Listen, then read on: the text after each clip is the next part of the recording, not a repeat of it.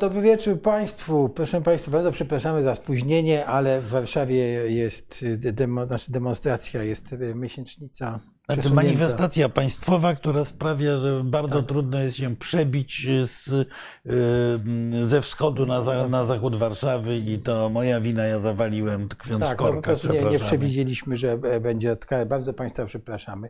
Witamy Państwa serdecznie. Proszę zrobić sobie kawę. Proszę usiąść wygodnie. Proszę Państwa, y, proszę przy okazji pamiętać o tym, żeby kliknąć te łapki.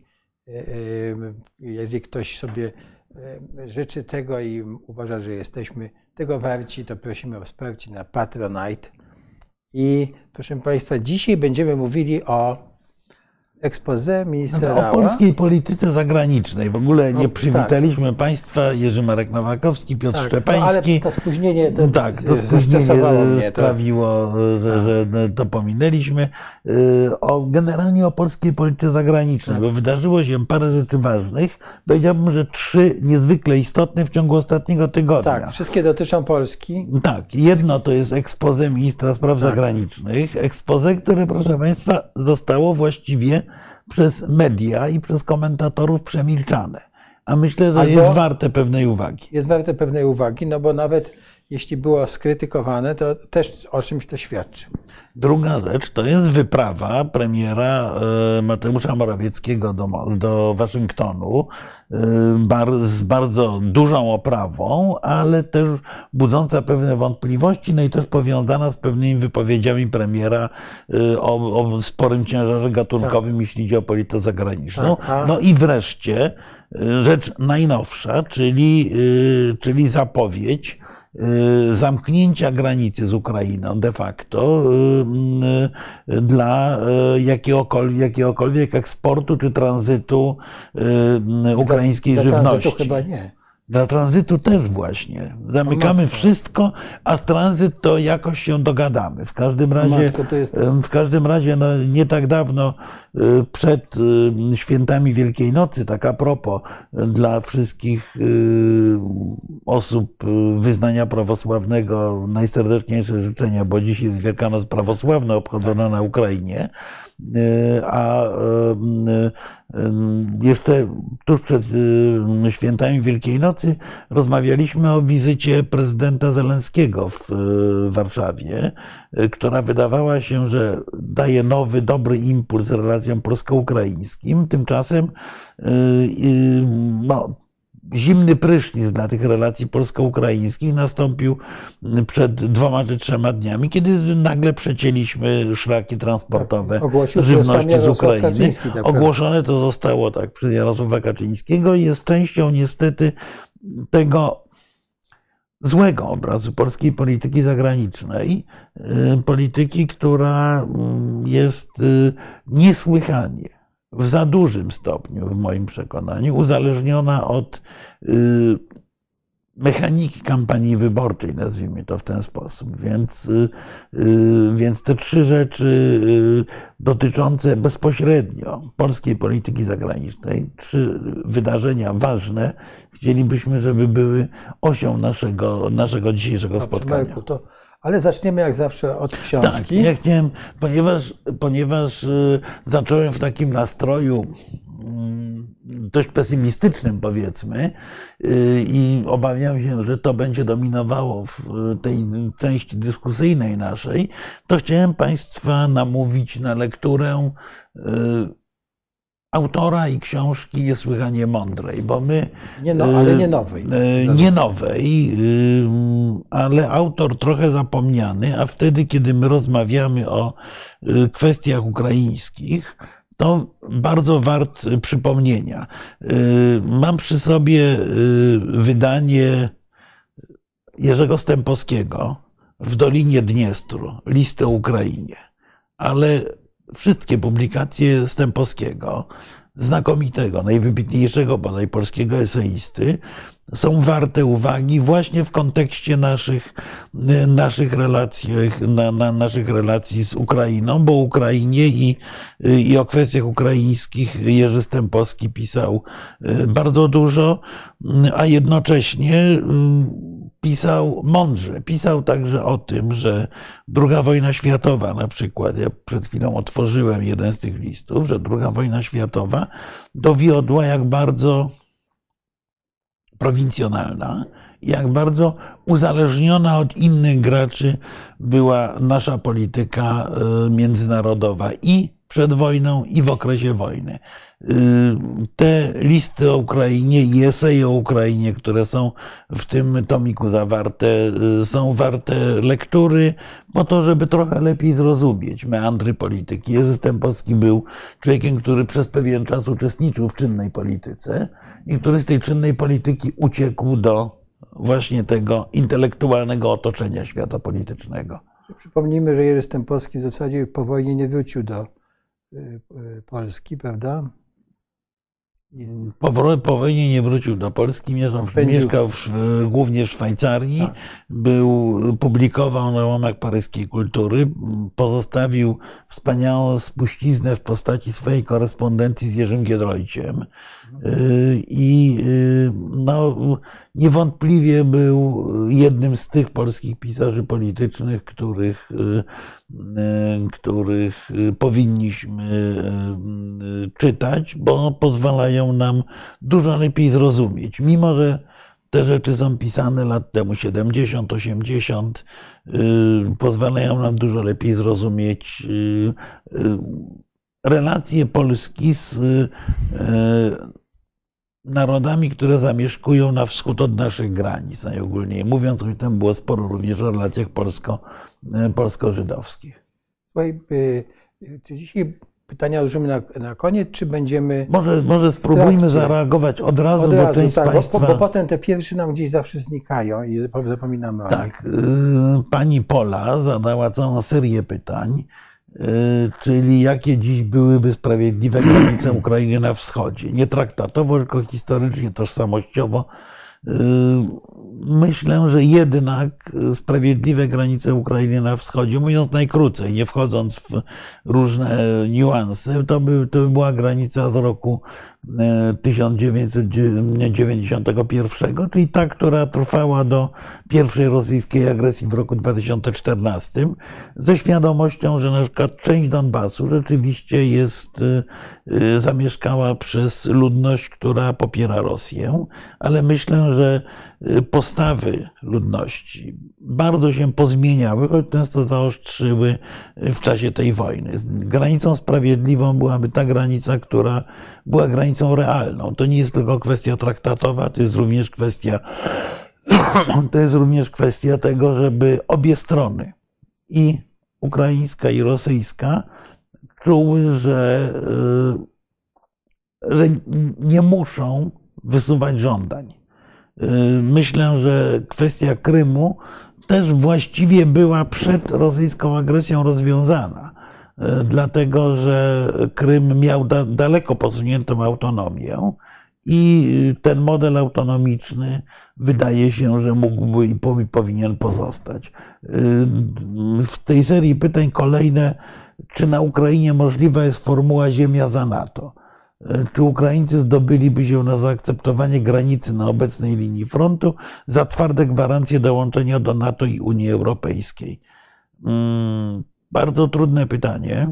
Bo tutaj jest kwestia, y, że są dwie strony, prawda? Tak. Ukraińcy jedno, a, Tak. a drugie to jest na Znaczy, NATO i Unia Europejska. Być może, gdyby, gdyby Ukraina otrzymała bardzo twarde gwarancje bezpieczeństwa, to granica zbliżona do obecnej linii frontu byłaby do zaakceptowania, ale sądzę, że byłoby to niesłychanie trudne i tak naprawdę to by była, to trochę inna historia by była. Byłaby taka, że obywatele Ukrainy nie akceptują ustępstw y, terytorialnych. Zapłacili gigantyczną cenę krwi, y, ruiny państwa i tak dalej za obronę.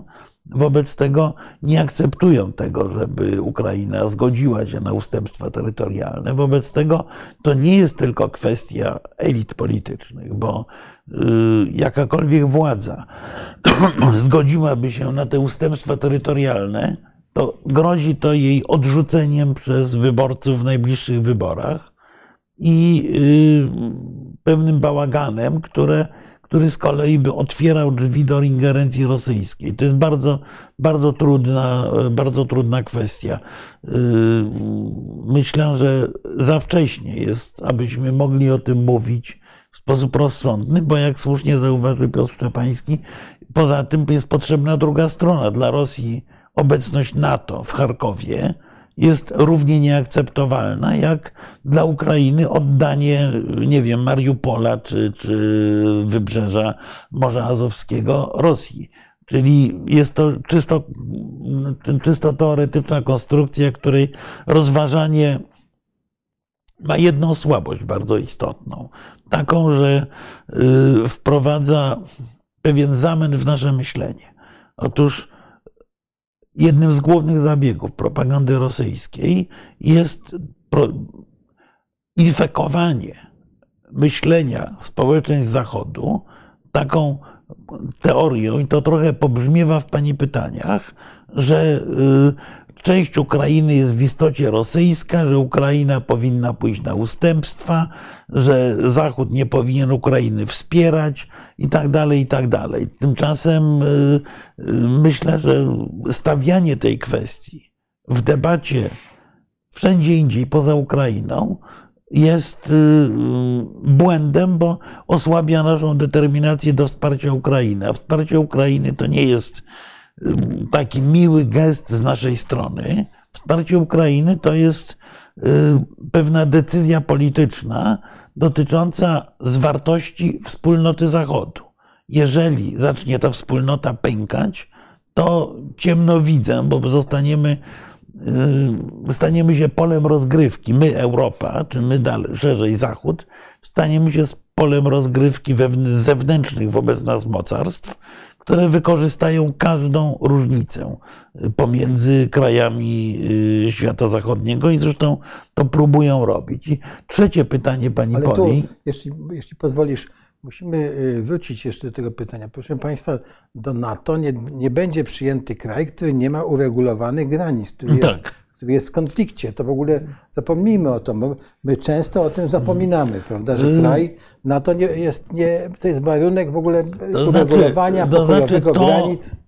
To jest możliwe, bo ja przypominam, e, ja przypominam e, mm, wystąpienie czy, czy sugestie e, sekretarza generalnego NATO sprzed bodaj dwóch i pół roku czy dwóch lat dotyczące Gruzji, kiedy przemawiając w Tbilisi, Jens Stoltenberg powiedział, że jeżeli Gruzja chce wejść do NATO, teraz musi mieć świadomość, że gwarancje sojuszu nie będą obejmowały Abchazji i południowej, i południowej Osetii, czyli jakby było to otworzenie pewnej furtki. No ale ta granica była sta, stabilna, prawda, jakoś tam, a, a tutaj y, będzie de- destabilizacja ze No strony tak, no nie, no w tej, pewno, chwili, nie, no w tak. tej chwili Ukraina toczy wojnę, więc y, w oczywisty sposób y, przyjęcie jej do NATO w sytuacji wojny byłoby wejściem NATO do wojny. No to, oczywiście. to, ym, to, to tego się wszyscy obawiają.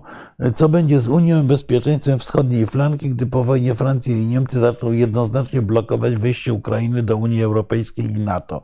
Y, A dlaczego Francja i Niemcy? A, a inni nie będą? Mm, Myślę, że w, w tym wypadku Niemcy akurat, Niemcy akurat dość jednoznacznie wypowiedzieli się za ukraińskim, ukraińską ścieżką do Unii Europejskiej. Francja w gruncie rzeczy też y, z różnymi zastrzeżeniami o tym mówi. NATO to jest jakby inna, inna historia, no to- ale rzeczywiście pytanie, co z Ukrainą bez twardych gwarancji bezpieczeństwa, które pani postawiła, jest pytaniem kluczowym. Ukraina musi mieć twarde gwarancje bezpieczeństwa, w przeciwnym razie y, raczej prędzej niż później y, wojna się, y, y, wojna się od, odrodzi czy odgrzeje. Tak, to znaczy, jeśli Ukraina nie uzyska tych gwarancji, to wszystko to, to całe poświęcenie, ta cała wojna, te, te, te już y, ponad rok y, y, tych zmagań i te, te setki, już prawie pewnie tysiące poległych w ogóle nie miałyby sensu. Prawda? Znaczy to się oczywiście w historii świata zdarzało, tak? Ale Wielokrotnie. Wielokrotnie, ale musimy sobie zdawać z tego sprawę, że e, jeśli Ukrainie się nie, nie uda zawrzeć jakiegoś pokoju, wyjść z tej wojny ze, w takim czy innym kształcie, ale bez tych gwarancji bezpieczeństwa, to w takim razie, no nie wiem, nie wyobrażam sobie no nie, to naszej będzie, przyszłości. Znaczy gwarancje bezpieczeństwa i to gwarancje bezpieczeństwa prawdziwych, bo Ukraina, tak. przypominam, te gwarancje bezpieczeństwa dostała w tak zwanym memorandum budapesztańskim, yy, gdzie mocarstwa atomowe w zamian za oddanie przez Ukrainę broni atomowej zagwarantowały jej suwerenność, y, nie, nienaruszalność granic. Wśród tych mocarstw była, była Rosja. Rosja. były Stany Zjednoczone, była Wielka Brytania, była Francja. Y, ile, to, ile te gwarancje były warte, przekonaliśmy się tak, było, w ciągu ostatnich ośmiu lat. To było 93, tak? tak. Ile? 20-30 lat. E, tak, no, no i tak ale, długo jak na, na Europę. To... E, no i długo i niedługo, no bo tak, to no. Ukraina była trzecim mocarstwem atomowym w pewnym tak. momencie. E, o zasobach większych niż Francja, Wielka Brytania czy Chiny.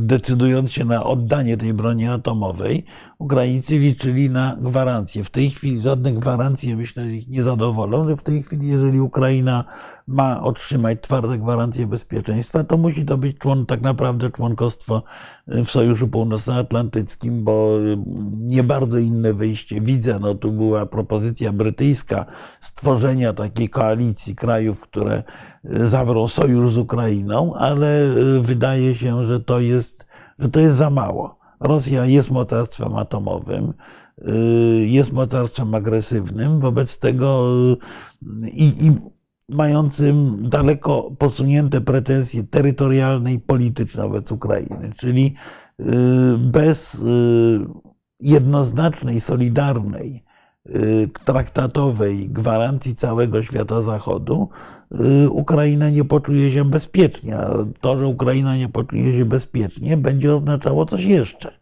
że Ukraina nie przyciągnie inwestycji, że Ukraina nie będzie atrakcyjnym partnerem ekonomicznym i y, y, nie odbuduje się po prostu w, w dobrym, y, w dobrym stylu, a to z kolei dla Polski oznacza, że będziemy mieli kłopoty E, takie, jak e, e, będziemy mieli kłopoty, takie jak mamy w tej chwili z pszenicą, tylko razy ileś tam, bez możliwości zysków. Tutaj tak.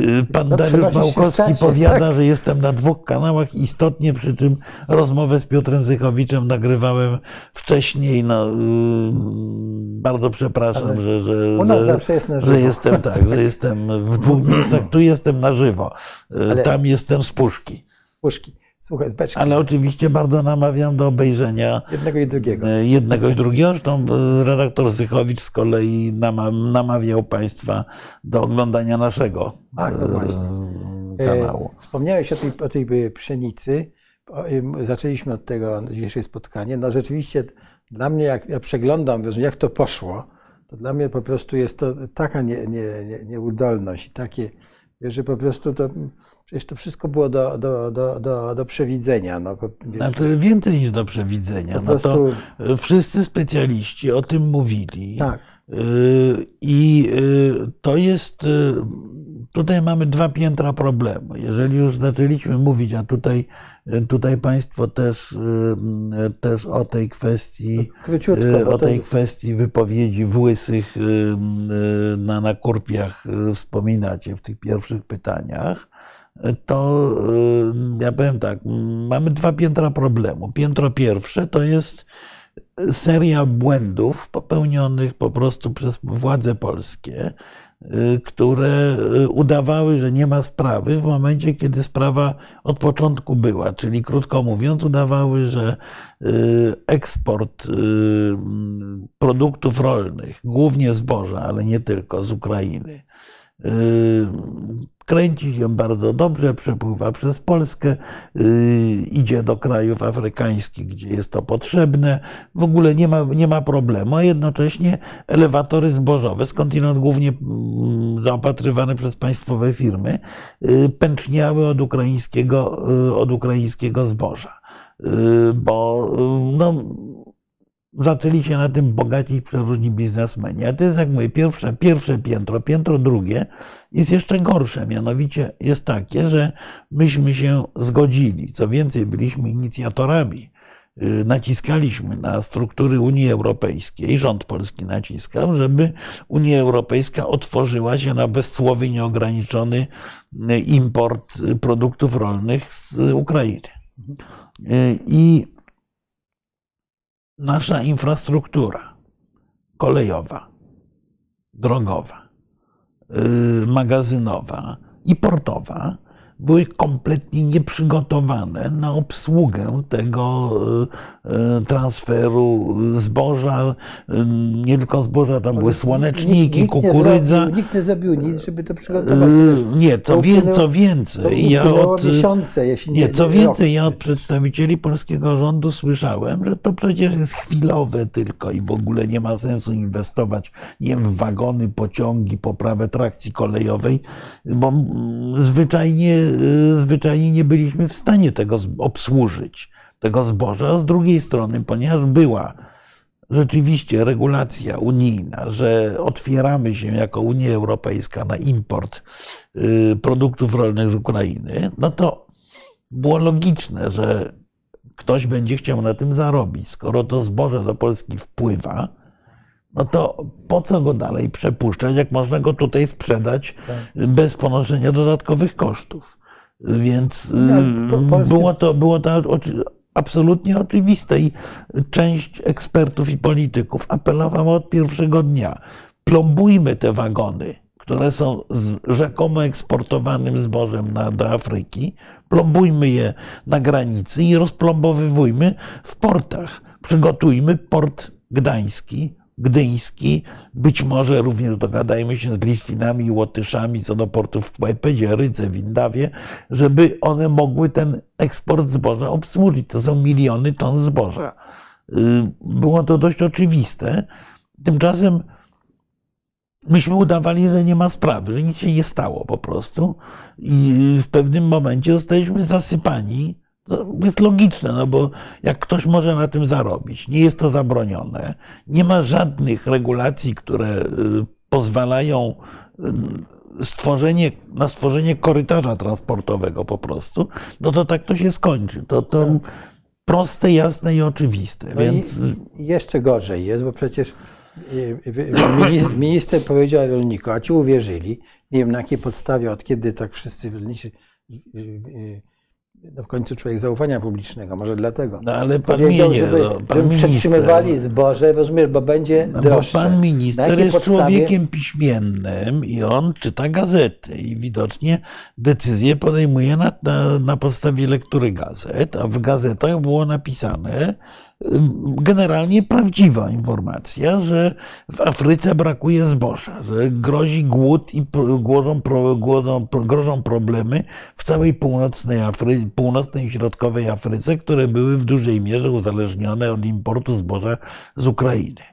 Y, wobec tego pan minister sobie pomyślał, no tak, no jak oni nie mają zboża, to wszyscy będą im to zboże sprzedawać i dostarczać, wobec tego ceny wzrosną. I zachował się logicznie na poziomie y, no, nie ministerialnym, tylko tak zwanego prostego obywatela. Prosty obywatel, jak czyta takie informacje, no to, to sobie myśli, aha, zboże zdrożeje.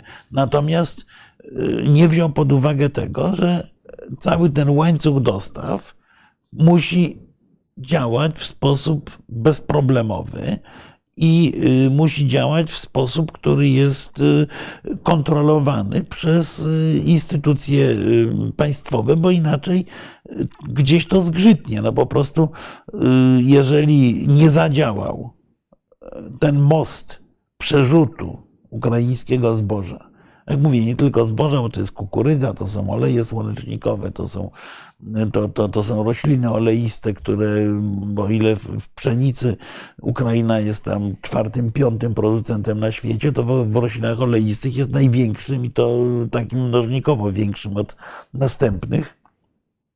Więc nikt nie zastanowił się, że u nas nagle pojawi się taka bańka, która spęcznieje, bo, no bo nie jesteśmy w stanie. No, specjaliści, ja się nie, na tym nie znam, żeby na tyle, żeby odpowiadać z sensem. Specjaliści mówią, że polskie porty nie są w stanie tego zboża No wyeksportować. nie, nie ma wagonów. Ale nie ma wagonów, nie ma infrastruktury portowej do obsługi eksportu zboża, Ale- ale- a nikt nie zainwestował w to pieniędzy, ponieważ panowie w rządzie y, stwierdzili, że to jest na chwilę szkoda pakować Samo- pieniądze w samo się infrastrukturę. rozwiąże. no. Rozwiąże się samo. No, no. Ja się tym, jeśli chodzi o te ceny, to już po miesiącu było wiadomo, że e, ten, e, z tym zbożem do Afryki nie jest tak źle, bo trzeba było obserwować, jak się zachowują te wielkie firmy skupujące i one, mimo tego, że Indie ogłosiły, że nie będą eksportować zboża, Tak. to jednak zaczęły trochę eksportować i już było wiadomo po miesiącu od tych, od tych informacji, że, nie, że ceny nie wzrosną. Że ceny nie wzrosną. Także jest pszenicy więcej na świecie niż. No dobrze, ale od tego powinny być agendy, odpowiednie instytucje w Ministerstwie Rolnictwa. Kiedyś były, nie wiem czy teraz są i pracują, a je, no, no, Znaczy być, to, być są, to nie wiem, czy pracują no właśnie, to istotnie. była bo to taka jest, FAPA, na przykład raporty świetne robi- robiła, prawda, i analizowała. Dobrze, od, odłóżmy to, No nie, bo, no, bo, to, bo nigdy to nie, znaczy, nie dojdziemy do... Znaczy nie, ale bo to wymaga, to wymaga tak naprawdę jednej rzeczy. No właściwie cały czas mówimy o tym samym, o polskiej polityce zagranicznej. To wymaga bardzo prostej historii zgrania aktywności kilku różnych resortów, czy zgrania aktywności całej struktury państwa y, w- wobec pewnego istotnego problemu, który się pojawia. Tymczasem y, Polska od zawsze była konfederacją resortów, a teraz jest chyba jeszcze bardziej, bo jak, jak ja muszę powiedzieć, że no ja spędziłem kilka lat w polskim rządzie. Jak ja słyszę w tej chwili, że y, my nie wiemy, co się dzieje, bo ten kawałek rzeczywistości państwowej jest oddany tej, a nie innej partyjce, czy podpartyjce, no bo w gruncie rzeczy wewnątrz tej tak zwanej Zjednoczonej Prawicy, no to, to są jakieś koterie i te koterie dostają ministerstwa, dostają fragmenty rzeczywistości państwowej y, i one się zarządzają nimi dowolnie. No to, no, no, y, to o ile wcześniej były to y, w rządzie czasami bardzo ostre spory pomiędzy ministrami, które rozwiązywał premier, to w tej chwili te spory y, przechodzą w ogóle na poziom jakiejś metakoalicji y, i wszystkie kwestie muszą być rozwiązywane y, w dyskusji pomiędzy partnerami, a ci partnerzy wzajemnie się szantażują i, szachują. No to jest, to, to jest kompletnie przerażające. To jest w ogóle myślenie tak naprawdę tak bardzo partyjniackie, że mi się przypomina, że mi się przypomina krytyka partii politycznych, którą wygłaszał y, marszałek Piłsudski przed wojną. No, no, y, ja się nie dziwię, że, że struktury państwa nie działają w momencie, jak to państwo jest poszatkowane y, na jakąś konfederację różnych, y, różnych y, folwarków. Proszę państwa, no tak naprawdę symbolem tego, co się w tej chwili dzieje, to jest decyzja o odbudowie Pałacu Saskiego. No, Polska w tej chwili funkcjonuje tak, jak funkcjonowała w czasach saskich, Nomen gdzie, omen. gdzie były tak, tak, gdzie były y, poszczególne y, obszary państwa, wycinki państwowej aktywności pod władzą poszczególnych kotergi magnackich, które wzajemnie y, ze sobą niczego nie uzgadniały, a niestety często uzgadniały z partnerem zewnętrznym. Tak musimy wrócić do y, Ministerstwa Spraw Zagranicznych. Ja tylko zachęcam Państwa, żeby wejść na stronę na przykład francuskiego Ministerstwa Spraw Zagranicznych i żeby zobaczyć, y, porównać, czym się zajmuje Ministerstwo Polskie, a czym się zajmuje francuskie. I tam zobaczą Państwo cały spis y, rzeczy tu i tu. Tak? I Ministerstwo francuskie zajmuje się sprawami zagranicznymi, zagraniczną polityką kulturalną, edukacyjną, rolną i tak dalej, i tak dalej. No, A w polskie Polsce ministerstwo też powinno to, To- integrować, tak, ale w rzeczywistości tego nie robi.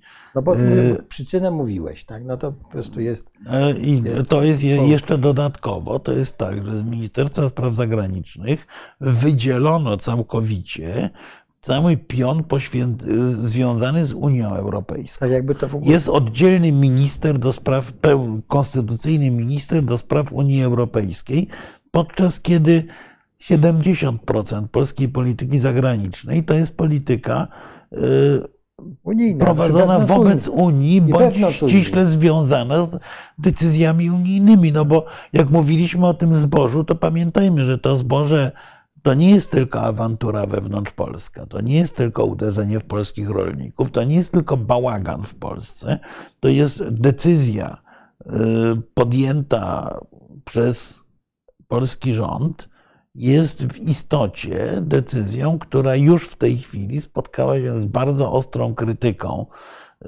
y, ze strony Komisji Europejskiej, ponieważ y, zgodnie z traktatem lizbońskim polityka handlowa Unii Europejskiej jest polityką całej Unii, a nie poszczególnych krajów.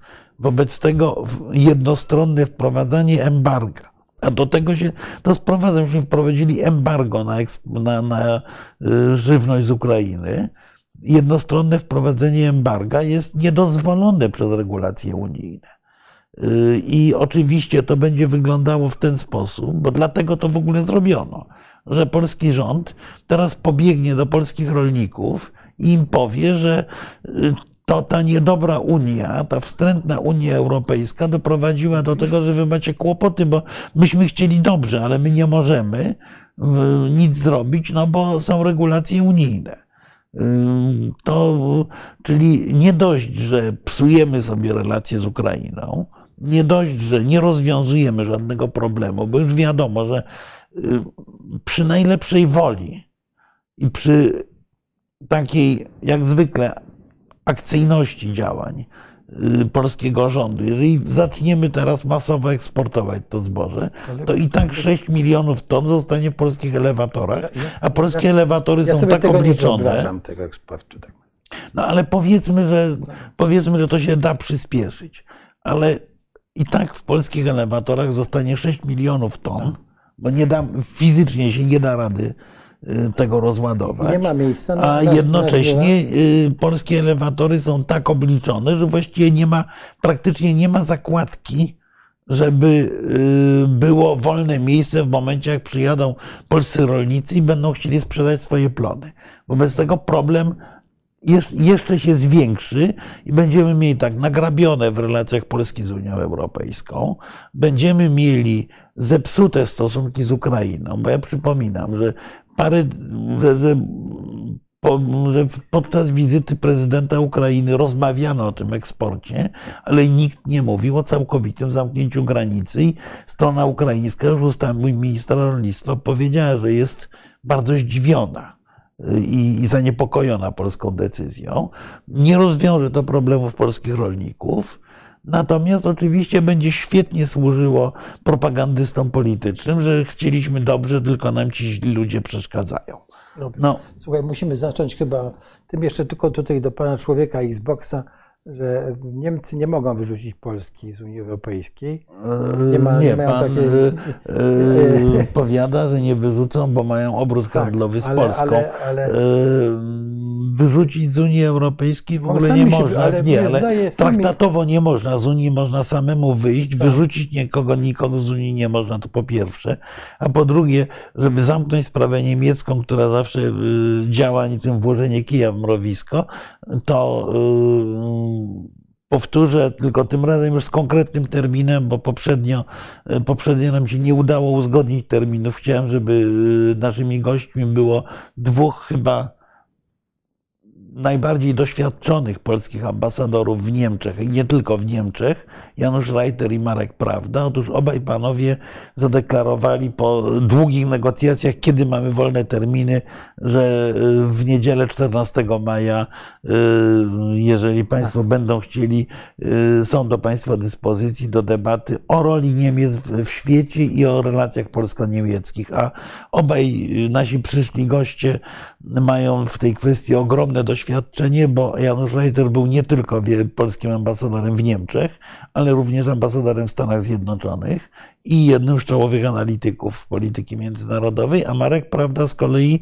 był ambasadorem w Niemczech, był ambasadorem przy Unii Europejskiej i był przedstawicielem Unii Europejskiej w Polsce, więc z, ze wszystkich, że tak powiem, kierunków widzenia są w stanie o relacjach polsko-niemieckich mówić. Panie ambasadorze, to teraz proszę, tak, przejdźmy do. E,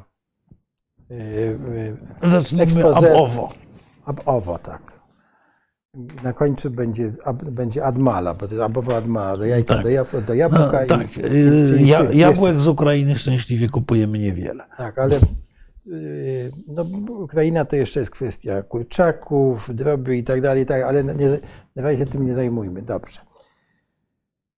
Dobrze, to teraz tak, ja wysłuchałem tego trzy, trzy, ponad trzy godziny, to było ciężkie było do wysłuchania. Tak, I, ja też wysłuchałem. I muszę Ci powiedzieć, że znaczy było, zrobiło mi się smutno, bo y, wydawało mi się, że to będzie więcej mówienia o, o przyszłości, o tym, o czym ciągle tu mówimy, prawda, że będzie jakiś zarys, prawda, jakie są te, te główne kierunki, do czego my y, właściwie dążymy, a y, właściwie odniosłem wrażenie, że to wszystko odnosi się do jakichś czasów trochę przeszłych, że jest, no dobrze, to, ale w każdym razie no, yy. to było długie i, i tak.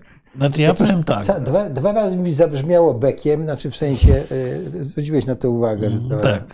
Coś tam, prawda? My Polacy nie znamy tam, prawda? My tylko my znamy mm. cenę wolności, prawda? Tak. I tak dalej, i tak dalej. No, to, to, mnie trochę zirytowało, bo to takie, wiesz, tylko my wiemy, co i tak dalej. Dobrze, oddaję Ci głos w takim razie. Spróbujmy to przeanalizować. Tak, no nasze spotkania trwają długo, ale nie aż tak długo, jak trwało ekspoze pana ministra Rała. Wszystko przed nami, słuchaj, ale, ale nie.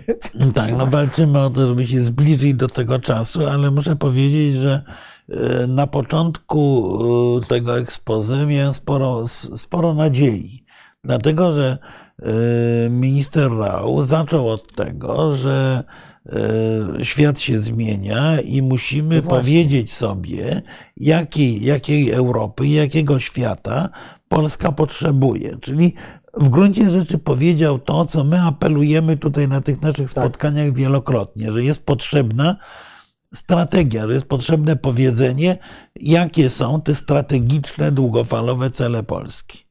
Po czym przez trzy godziny minister na to pytanie nawet nie próbował od, udzielić odpowiedzi. I y, to jest najkrótsza recenzja.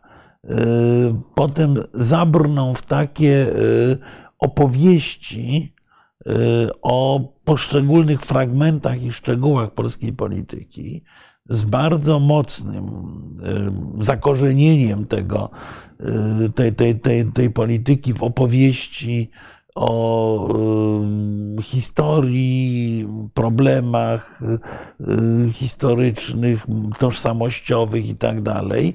W końcówce właściwie to już była w ogóle taka opowieść właśnie o, y, o obliczona chyba trochę na efekt wyborczy. W każdym razie to expose y, na mnie zrobiło wrażenie takie, że minister Rau wyszedł po trzech latach, pamiętajmy, że trzy lata nie było ekspoze ministra spraw zagranicznych.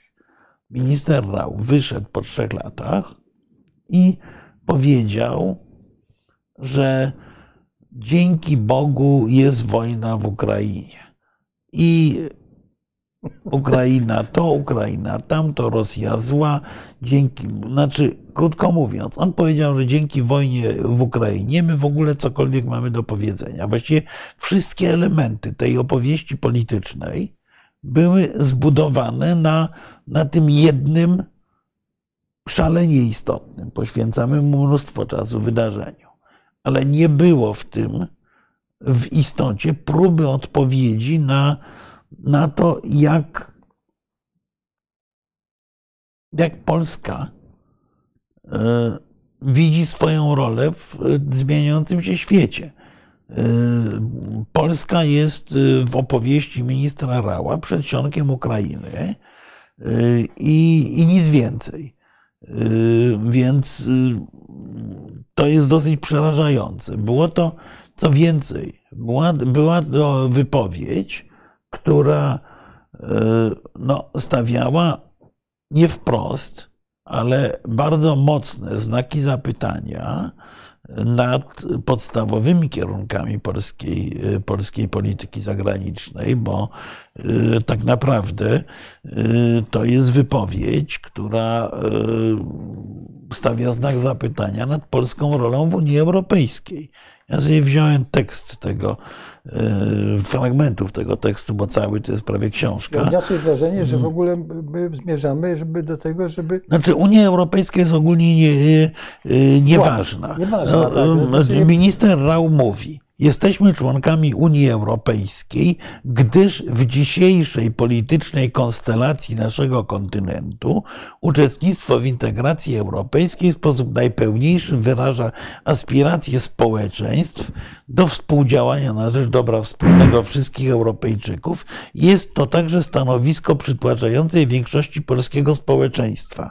Yy, yy, czyli powiedział, moda, tłumacząc, moda, tłumacząc dyplomatycznego na nasze, powiedział, no ta integracja europejska jest popierana przez społeczeństwo, więc musimy w tym uczestniczyć. No trudno. Y, ale dalej, niemniej pamiętajmy, iż Unia Europejska nie jest organizacją sui generis. Y, co on rozumie pod, pod tym łacińskim terminem? To ja nie bardzo wiem, no bo sui generis niezwykłą, nadzwyczajną, mhm. wyjąt... nie jest organizacją wyjątkową. Ja bym to tak mhm. przetłumaczył na polski. Mhm. Pewnie nie bez powodu użył tego terminu łacińskiego, żeby to było bardzo niejasne. E, została powołana i istnieje dla zjednoczonych, e, wolnych i równych narodów, czerpie swoją moc z ich woli politycznej wyrażonej w traktatach. Czyli Unia Europejska jest jakimś bytem traktatowym, nie jest próbą jednoczenia Europy. Tego w ogóle nie ma, bo jest tylko cały czas rysowanie granic powierzonych Unii Europejskiej kompetencji.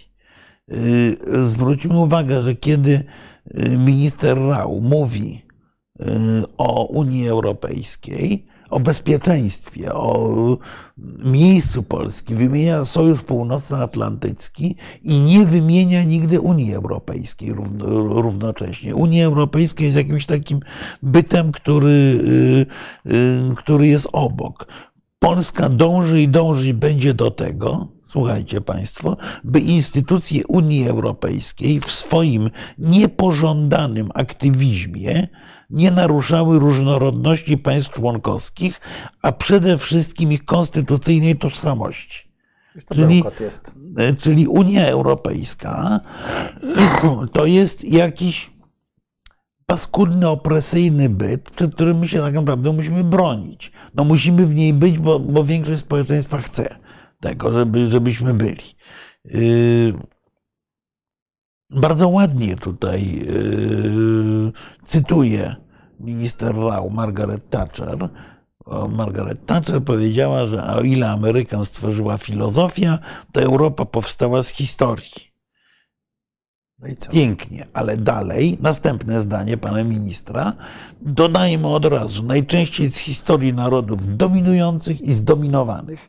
Po czym oczywiście jest, y, jest opowieść o tym, jak, jak to my jesteśmy biedni i zdominowani. Tam w ogóle ten cały rys antyimperialistyczny taki, oczywiście no, skierowany w jakiejś mierze przeciwko Rosji, jest też y, czymś absolutnie przedziwnym. No te, te narzekania na imperializm to raczej przypominają właśnie y, propagandę chińską, która walczy z amerykańskim imperializmem w tej chwili i chce równości wszystkich generalnie jest w tym expose y, ogromne pomieszanie materii, bym powiedział, y, z którego nie wynika nic poza tym, że my y, chcemy, żeby się nami opiekowali Amerykanie. Tak naprawdę. Tam minister wymienia w kolejności państwa, które ważne. No to jest zawsze to jest czynnik to jest czynnik taki, który jest obserwowany z zewnątrz, w jakiej kolejności są państwa wymieniane. Więc minister mówi bardzo długo o Stanach Zjednoczonych. Trochę tak jak o naszym opiekunie. E, potem e, e, tutaj widzę, nasi, nasi widzowie znowu na dwóch urządzeniach i dwóch kanałach live jednocześnie. Naprawdę, naprawdę przepraszam, to nie ja, nie, nie, nie ja to wymyśliłem. Wracając do, wracając do przerwanej myśli, potem jest wymieniona Wielka Brytania, czyli drugim, drugim z ważności partnerem jest znowu państwo pozaunijne. Trzecim, co mnie dziwi, jest Francja. Po wypowiedziach prezydenta Macrona, no właśnie. nie tylko w czasie wyprawy do Chin, również w Hadze, co więcej, wobec pewnej generalnej wizji polityki francuskiej, która jest dla nas bardzo niebezpieczna. Bo Francuzi, yy, bo Francuzi od dawna są zwolennikami Europy wielu prędkości. Europy, w której tak naprawdę wypadamy do tego zewnętrznego E, kręgu mającego niewielki wpływ realnie na decyzje Unii Europejskiej.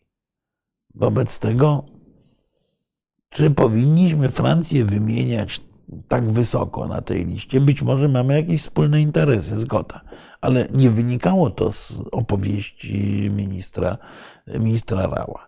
Rozumiem, że wymienia Francję na trzecim miejscu, dlatego że Francja jest mocarstwem atomowym. No ale dobra, nie odnosimy się w ogóle do kwestii zagrożeń atomowych, groźby atomowej. Tego nie mamy w tym, w tym przemówieniu zagrożenia związanego z bronią masowego rażenia. Może mu ktoś wykreślił, a logika dalszego wywodu była taka, jakby to było. Nie wiem. W każdym razie jest dopiero na czwartym miejscu są wymieniane Niemcy. Niemcy, o Niemczech mówi e, minister Rau Przedziwnie, bo przypomina, że Niemcy są naszym sojusznikiem. To plus, bo mało kto z PiSu o tym mówi.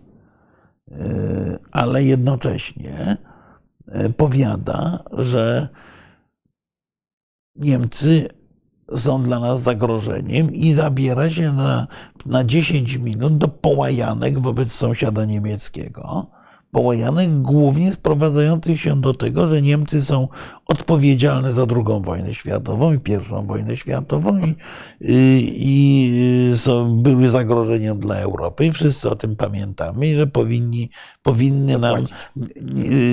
Nie pada tutaj y, słowo reparacje, ale, y, ale zadośćuczynić jak mają zadośćuczynić, nie wiem, czy pani Anna-Lena e, Brebok ma na kolanach przyjść do ministra Rała z Berlina do Warszawy, czy, czy mają właśnie zapłacić te sławetne reparacje pana Mularczyka, czy coś jeszcze, no nie mam pojęcia, ale, ale Niemcy są przez długi czas obiektem połajanek. Znaczy bardzo długo to trwa i po prostu w pewnym momencie tak. zaczyna być Mówię, to są, to, to są ponad trzy strony tekstu, gdzie y, wobec naszego partnera niemieckiego są wygłaszane przeróżne pretensje, y, osładzane stwierdzeniami, że te Niemcy są ważne i że są sojusznikiem. No, y, kompletne dziwactwo tutaj pada malkontentstwo y, ze strony Matta Q. Y, może malkontentstwo, tylko wie pan, ja pisałem kilka razy expose. Y, czy współpisałem expose, no premierowskie, prawdzie, tak. ale właśnie w części dotyczącej zagranicy. I ja wiem, że jeżeli któryś z krajów był wymieniony, pamiętajmy, że w odróżnieniu od nas, to w odróżnieniu od polskiej publiczności, była grupa ludzi, która słuchała tego przemówienia z uwagą. To była grupa ambasadorów. Tak?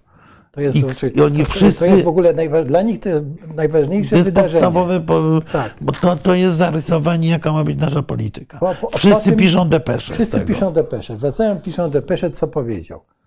I, I ja pamiętam właśnie, y, jak pis, pi- pisząc jedno z tych expose, w pewnym momencie pominąłem y, właśnie Wielką Brytanię w tej liście krajów wymienianych jako kraje ważne.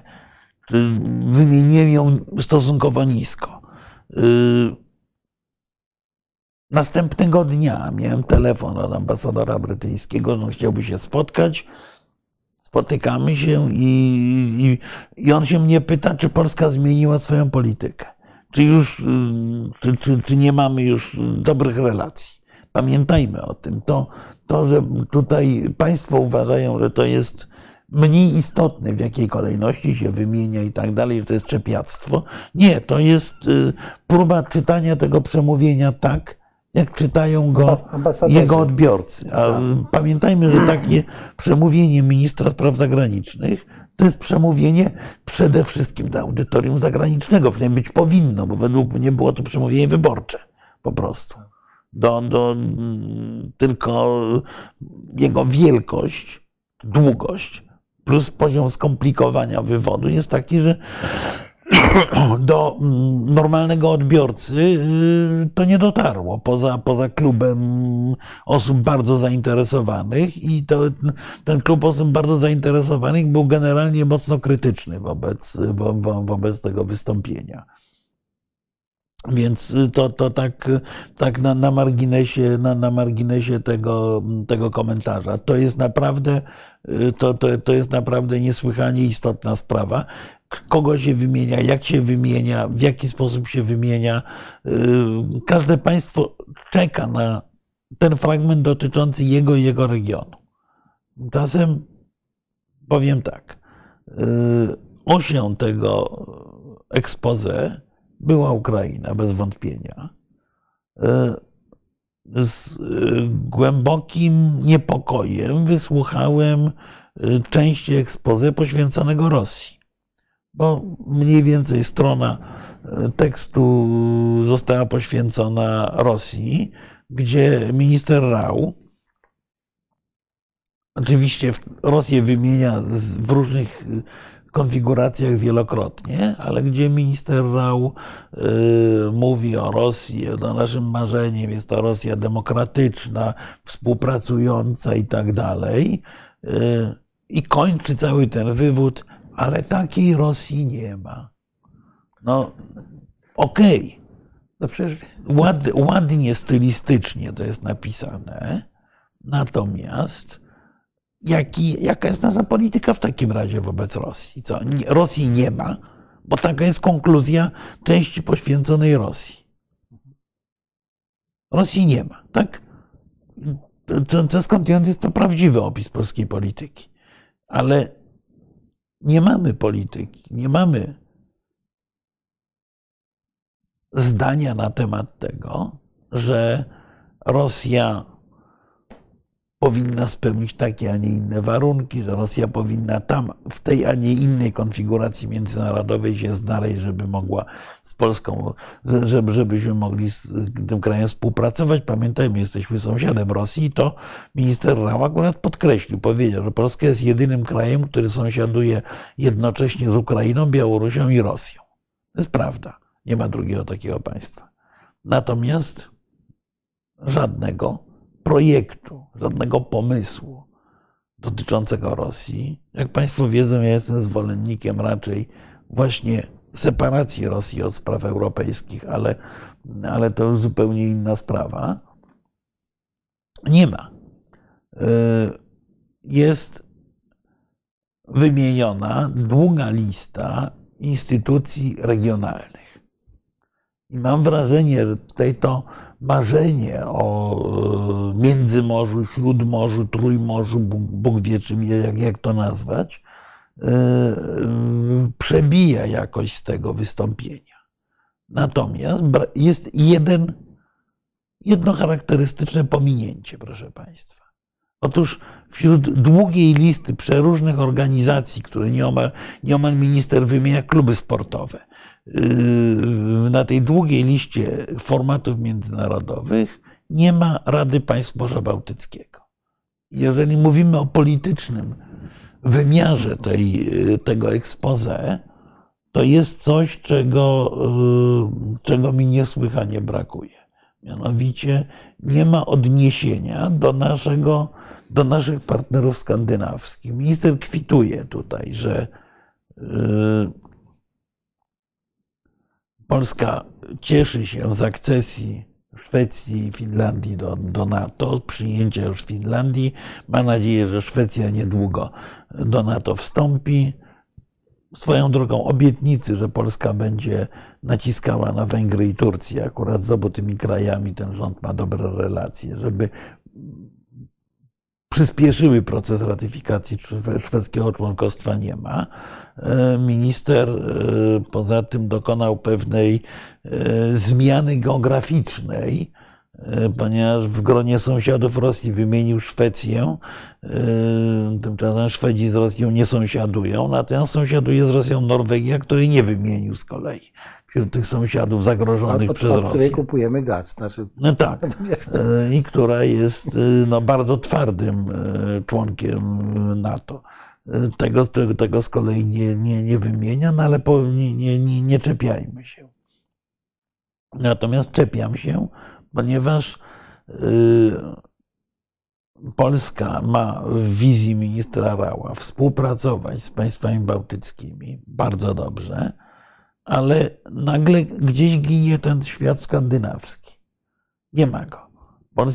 Ten kierunek północny, który, o który się upominamy od dawna, kierunek północny, który zwykle przynosił Polsce dobre efekty, kiedy, kiedy współpracowała. Kierunek północny, przypominam, to jest również kierunek szwedzki, z którą to Szwecją myśmy tworzyli Partnerstwo Wschodnie. Partnerstwo Wschodnie, które tak naprawdę było detonatorem procesu emancypacji Ukrainy od Rosji w dużym stopniu. Więc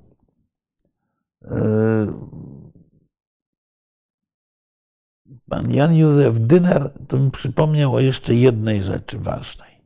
Otóż pan minister Rau rzeczywiście w pewnym momencie i nie, ale to nie, nie, nie, nie, nie, przepraszam.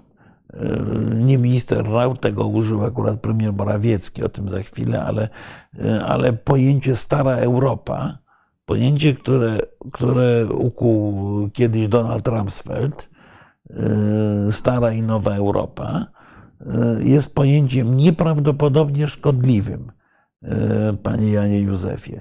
Naprawdę. Podobnie jak owa stara Unia nie przeszła na stronę Rosji, na stronę Chin i Rosji, tak w ogóle używanie tego pojęcia, dzielenie w ten sposób Europy jest najgorszym z możliwych błędów. Bo to jest. Jezus Maria, tu mamy znowu Tusk, Putin. To, to znowu jest takie, za Szwecja ma nam oddać to, co zabrała w czasie potopu. Ja uważam, że tak, powinniśmy absolutnie zażądać od Szwedów reparacji, ale listę tych chętnych do reparacji, do których mamy reparacje uzyskać jest dłuższa. Uważam, że należy absolutnie zażądać od Czechów zwrotu tego, co zrabowali w czasie najazdu Brzetysława w XI wieku ja już nie mówię o tym, Od że. Słowaków jeszcze musimy czegoś zażądać. A Litwini, za, za a Litwini jak najeżdżali Mazowsze jeszcze w czasach, jak byli poganami, no nie, no niech oddadzą. Ukradli, zapłacą. Tak. wymontują te, te drzwi tam z tego z Nowogrodu, te, tak.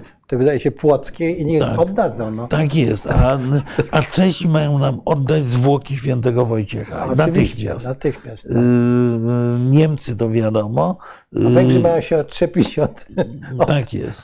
A, a, Rumuni, a Rumuni powinni zapłacić za najazd Rakoczego, bo nigdy nie zapłacili za to. No właśnie, i za to, że, tak jest. że jako, u... jako, jako nas, nasz sojusznik internowali tak, polski rząd w 1939. Tak, no nie, nie, no to, to, to już, ale proszę Państwa, my sobie kpimy, Natomiast y, te kpiny w gruncie rzeczy wiążą się właśnie z tym expose y, ministra Rała, bo jego ton jest mniej, mniej więcej taki. Y, To jest opowieść y, y, zakorzeniona w przeróżnych historycznych mitach. To są niezrozumiałe dla reszty, dla reszty Europy w dużej części, nawet bardzo dużej bym Tak. powiedział. Bo tutaj minister wywodzi na przykład, że zasadnicze znaczenie dla naszego regionu ma fakt, że w ostatnich stuleciach wszystkie zamieszkujące go narody, od Finów po Greków, od Czechów po Białorusinów i Ukraińców, doświadczyły przekładania, przedkładania siły ponad prawem przez sąsiadujące mocarstwa Niemcy, Rosję, Turcję i Austrię. W rezultacie wszystkie narody naszego regionu kilkakrotnie doświadczyły utraty niepodległości. Przykładowo w 1815 roku w drodze postanowienia zawartego na Kongresie Wiedeńskim Pokoju Europejskiego i tak dalej, i tak dalej. Y, Przy czym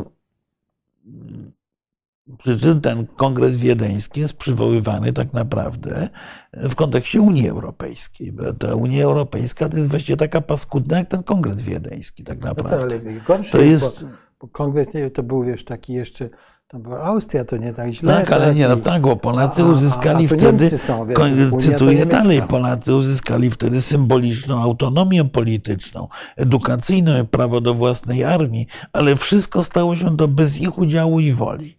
No y, okej, y, to y, No ten, tak. ten, ten, ten wywód, Nie zgodziłbym się do końca z tym, bo nie, ja jednak, się też nie, nie, nie byli- zgodził. Już nie, pomijam, jakaś, Adam Czartoryski już nie był No, taki Adam wpływowy. skądinąd y, zwróćmy uwagę, jaki jest dobór cytatów, bo na to też się zwraca uwagę. Tak. Otóż pierwszym i najobficiej cytowanym autorem jest właśnie Adam Jerzy Czartoryski. tak. Potem jest Ignacy Paderewski, cytowany to- przez, y, y, przez pana ministra w, w swoim wywodzie.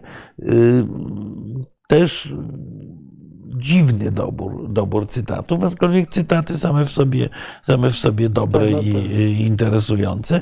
Y, Adam Czartoryski napisał tą wielką rozprawę dyplomatyczną, wiesz, taką, no to No nie, tylko znowu y, obawiam się, że te osoby, które pisały ministrowie przemówienie, są trochę, y, trochę nie, nie, niedokształcone, ponieważ y, Adam Czartoryski akurat, ja muszę powiedzieć, że to była, e, że to była książka, która, która do tej pory nie ukazała się po polsku skądinąd. Y, Adam Czartoryski jest e, European Federalist. Tak. Książka, e, która była moją, jedną z moich lektur na, na, na egzaminie z y, historii XIX wieku. Stąd ją szczególnie do- dobrze pamiętam, ale ale Czartoryski był właśnie federalistą europejskim, Tak. więc cytowanie Czartoryskiego może mieć dwa powody. Albo taki, że minister y, Rau na początku swojego przemówienia mówi, że ja się nie zgadzam z tym, co będę mówił dalej, i co czasami się zdarza. zdarza się, Mm, Albo, często. tak, albo nie bardzo, nie, nie, nie, nie bardzo wie kogo i w, jakich, w jakim kontekście y, cytuję. Mm, Więc y, och, pan Stefan, y, złego słowa tu o Niemcach nie usłyszymy, ale ja mogę bardzo wiele złych słów o Niemczech powiedzieć. Tylko, tylko jest to Ja nie mówiłem, że podarowaliśmy gnieźnieńskie drzwi Nie, nie, nie, Nowogrodowi. nie, nie, nie, zostały w czasie najazdu.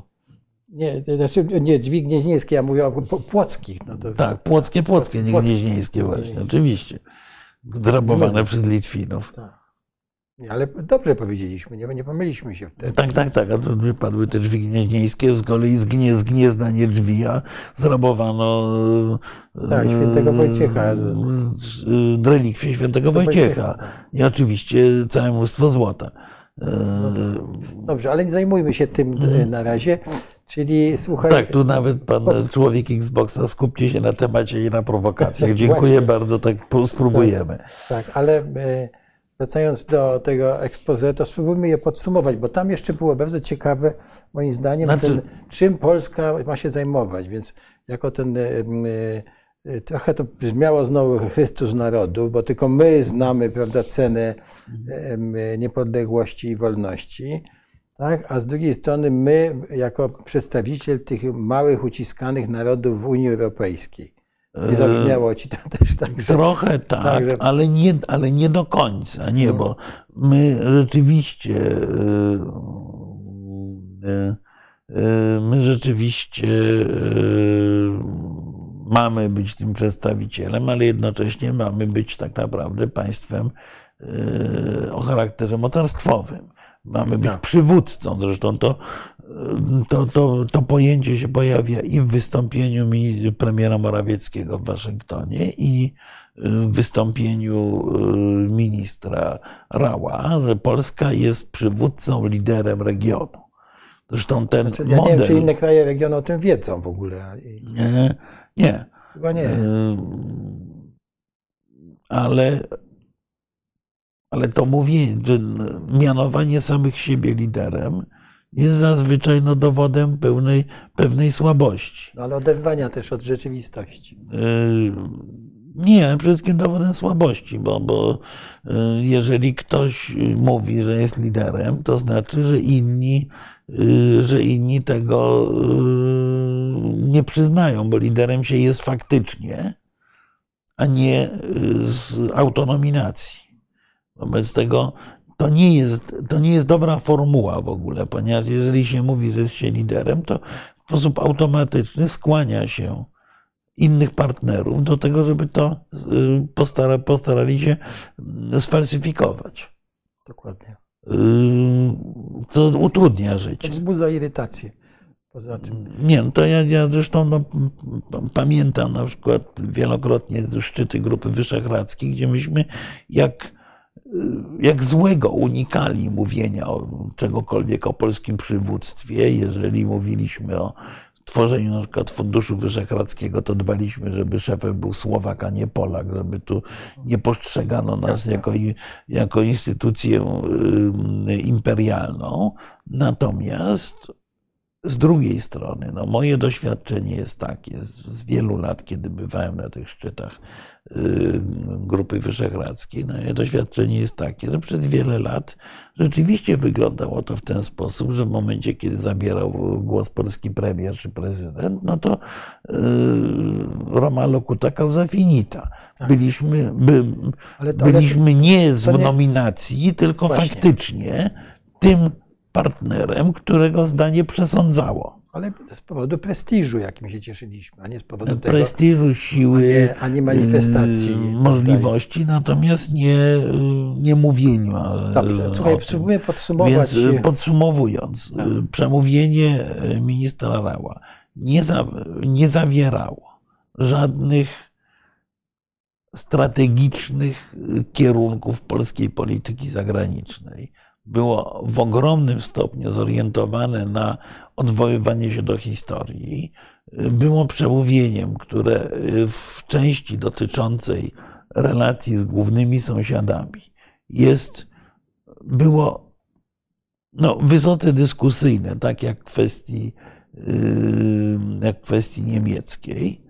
Yy, I również omówienie sprawy ukraińskiej przy całym ogromnym zaangażowaniu Polski też było w gruncie rzeczy omówieniem, yy, było w gruncie rzeczy omówieniem yy, yy, takim bardzo paternalistycznym, że my pomagamy, pomagamy, pomagamy. Ta Ukraina była wymieniona ponad 20 razy w przemówieniu, nazwa Ukraina. Ale właśnie głównie w kontekście takim, że my pomagamy. Czyli coś, czego Ukraińcy bardzo nie lubią. Ukraińcy bardzo nie lubią, jak mówimy, że chcemy być ich adwokatem na przykład. Oni nie potrzebują adwokata. Yy, Więc też to jest, to, to, to, to, jest mocno dyskusyjne. Było to przemówienie wyraźnie antyunijne. Było to przemówienie yy, zbudowane na yy, jednym przekonaniu, że dobry wujek sam nas obroni. Rzeczywiście było to przemówienie mówiące o tym, że Stany Zjednoczone są tutaj, tutaj kompletnie niezbędnym czynnikiem bezpieczeństwa. To jest prawdą znowu, ale niekoniecznie to trzeba podkreślać. Było to przemówienie, w którym właściwie nie odniesiono się w istotny sposób do kwestii chińskiej. Chcemy, żeby z Chinami było dobrze, ale mamy problemy. Tyle. No, trochę mało, jak na ministra spraw zagranicznych Polski. Wymienione było wiele krajów, tak jak były wymienione Indie. Jedno zdanie, że my chcemy, żeby konflikt pomiędzy Armenią a Azerbejdżanem zakończył się pokojowo, no też niespecjalnie dużo. I właściwie, ja powiem tak, jedyną profesjonalną częścią tego przemówienia były było 15 minut mniej więcej, które minister poświęcił na coś, co można nazwać sprawozdaniem z przewodniczenia OBWE. I konkludując, ja, bym powiedział tak, minister Rał w swoim expose powiedział coś, co wszyscy wiemy, ale co z pewnym wstydem się mówi, że znaczenie Ministerstwa Spraw Zagranicznych i ministra spraw zagranicznych w polskiej polityce jest znikome. Minister nie zarysował programu. Mówił bardzo długo, bez wyraźnych konkluzji, bez jakiejkolwiek wizji przywódczej. Tu jest jeszcze jedna rzecz. Mianowicie to się pojawia dwukrotnie w wystąpieniu, ale to było również widać, jak się obserwowało salę w Sejmie. Mianowicie trochę wbrew konstytucji minister wyraźnie zaznaczał, że przywódcą i kreatorem polskiej polityki zagranicznej jest prezydent Rzeczpospolitej. Otóż Konstytucja Polska mówi jasno, że politykę zagraniczną prowadzi Rada Ministrów. Tymczasem, o ile był prezydent Duda ze wszystkimi swoimi ministrami na, na sali, to nie było ani jednego przedstawiciela rządu. W ławach rządowych siedziała grupa wiceministrów spraw zagranicznych, którzy rozumiem mieli tak. pomagać w odpowiedziach panu ministrowi Rałowi. I nie było premiera, nie było wicepremierów. To był smutny, smutny widok. Więc, e, ale nie, no, to, sala. To w ogóle tak, sala ale to znaczyło, to znaczyło jedną rzecz, że dla rządzącej partii minister spraw zagranicznych nie jest postacią istotną sprawy zagraniczne nie są sprawami istotnymi. No niestety było to pokwitowanie pewnej rzeczy. Tak, znaczy mamy I... wojnę za tym, a tutaj w ogóle się tym nie interesuje. Nawet ja bym e, jako minister e, nie wiem, e, kultury bym poszedł z ciekawości, rozumiem, żeby posłuchać tego. No, no. tak, no, z ciekawości no, to mógł dostać tekst, który sobie przeczytał, no ale jest to, obecność ale, ale, jest pewną ale, manifestacją. Ale właśnie o to chodzi, tak, żeby zamanifestować. Na, na expose, tak, no. tak jak przychodzą, przyszli ambasadorowie, przyszedł pan prezydent ze swoją ekipą, a nie ma nie ma rządu. Tak, no nawet, więc... nawet przy, tym, przy tym pustym e, zawsze kongresie amerykańskim, bo oni pracują tak, że mają tak. wszędzie monitory i słyszą. No i, nie, no u nas też tak, mają wszędzie te tak, monitory. Ale na pewne wydarzenia się schodzą. To, to po prostu i to, to było takie wydarzenie. Więc, więc było, było to w gruncie Dotyczy rzeczy... też opozycji moim zdaniem. Mm, tak, ale znaczy w ogóle to przemówienie zostało, e, zostało przemilczane tak naprawdę kompletnie. Przecież nie mieliśmy komentarzy. Media, ale i również komentatorzy polityczni zajęli się przecież tego dnia niekomentowaniem ekspozy ministra, co zwykle zajmowało no przynajmniej 2-3 dni, jak minister występował, tak. E, każdy z poprzednich. E, a no, szczęśliwa Polska nie musi zajmować się sprawami. Polska się, to, nie, był, to był sygnał, że polityka zagraniczna jest kompletnie nieistotna. No, w ogóle wiesz, że jesteśmy bezpieczni, wszystko jest otoczenie. Wszystko jest, jest świetnie. Tak, tak, w ogóle nie musimy się tym zajmować. Dobrze, to teraz y, może y, premier Morawiecki w Waszyngtonie. Mm, Tak, ja tu, tutaj mamy mnóstwo komentarzy, Komentarzy, do tak. których zaraz spróbujemy się i odnieść. i E, i Tak, niektóre są wysoce dyskusyjne, ale y, premier Morawiecki w Waszyngtonie to jest kolejny odcinek tej samej bajki, tak naprawdę, niestety. Ja muszę powiedzieć, że oglądałem to e, z e, przykrością. Oglądałem z Ja przykrością też oglądałem wystąpienie przykrością. e, premiera Morawieckiego, ale przede wszystkim oglądałem z przykrością całą tę wizytę. No bo tak się składa, że ja organizowałem kiedyś wizytę premiera w Waszyngtonie. Mhm. I y, premier Morawiecki spotyka się w połowie na balkonie, oglądając widoki, z wiceprezydent Kamalą Harris. I z nikim poza tym. Pamiętajmy, to jest premier rządu. Człowiek, nie, no który był- sprawuje Był tym Atlantic no Council. formalnie, no nie, Tak. no dobrze, no to jest człowiek, Tak, który tak. formalnie sprawuje w Polsce władzę. Jak ja organizowałem wizytę premiera Jerzego Buzka, za nią odpowiadałem w Waszyngtonie, to premier się, Buzek był, spotykał się z prezydentem Clintonem. Oczywiście, ponieważ de jure zaprasza go wiceprezydent, więc oczywiście z y, Alem Gorem, ale z całą delegacją dużą. Było oddzielne spotkanie z sekretarzem stanu, było oddzielne spotkanie z sekretarzem obrony, było oddzielne spotkanie y, w, y, z, w kongresie skądinąd, między innymi z przewodniczącym Ko- Komisji Spraw Zagranicznych Senatu, niejakim Joe Bidenem wtedy, ale z dużo większym gronem kongresmenów. Y, Były oczywiście potem inne elementy, spotkanie z Polonią, wykład, Tak, y, wizyta, w, y, spotkanie z przemysłem amerykańskim a i, i Polonią, ale w sensie politycznym to było gęste od spotkań. Tak. Natomiast premier Morawiecki rozmawia około 40 minut z Kamalą Harris. I to jest wszystko, co jest w zawartości jego wizyty politycznej. Wobec tego pytanie brzmi, czy premier Morawiecki pojechał y, do supermarketu kupować kolejne, czy obiecywać nabycie kolejnych zabawek wojskowych, czy pojechał z wizytą do Stanów Zjednoczonych. Wydaje mi się, że raczej to pierwsze. I na to wszystko nakładają się jeszcze te niesłychanie nadęte wystąpienia e, premiera, e, który e, mówi, że Stany Zjednoczone są Polsce wdzięczne za wszystko w ogóle, co, co tylko można było wymyślić. E, Znaczy nie Polsce, przepraszam, rządowi Prawa i Sprawiedliwości. Pan Maciej Biegański zadaje pytanie, no i co tam Buzek wtedy załatwił? Panie Macieju, y, Buzek załatwił jedną prostą rzecz. Y, Klep, klepnięcie naszego członkostwa w NATO i parę amerykańskich inwestycji, głównie w, głó- głównie w dziedzinie y, energetycznej wtedy. Y, Więc y, na Boga, no nie zadawajmy takich pytań, bo, bo, bo to, jest, to, to jest trochę niepoważnie, wystarczy zajrzeć do, do, do dokumentów.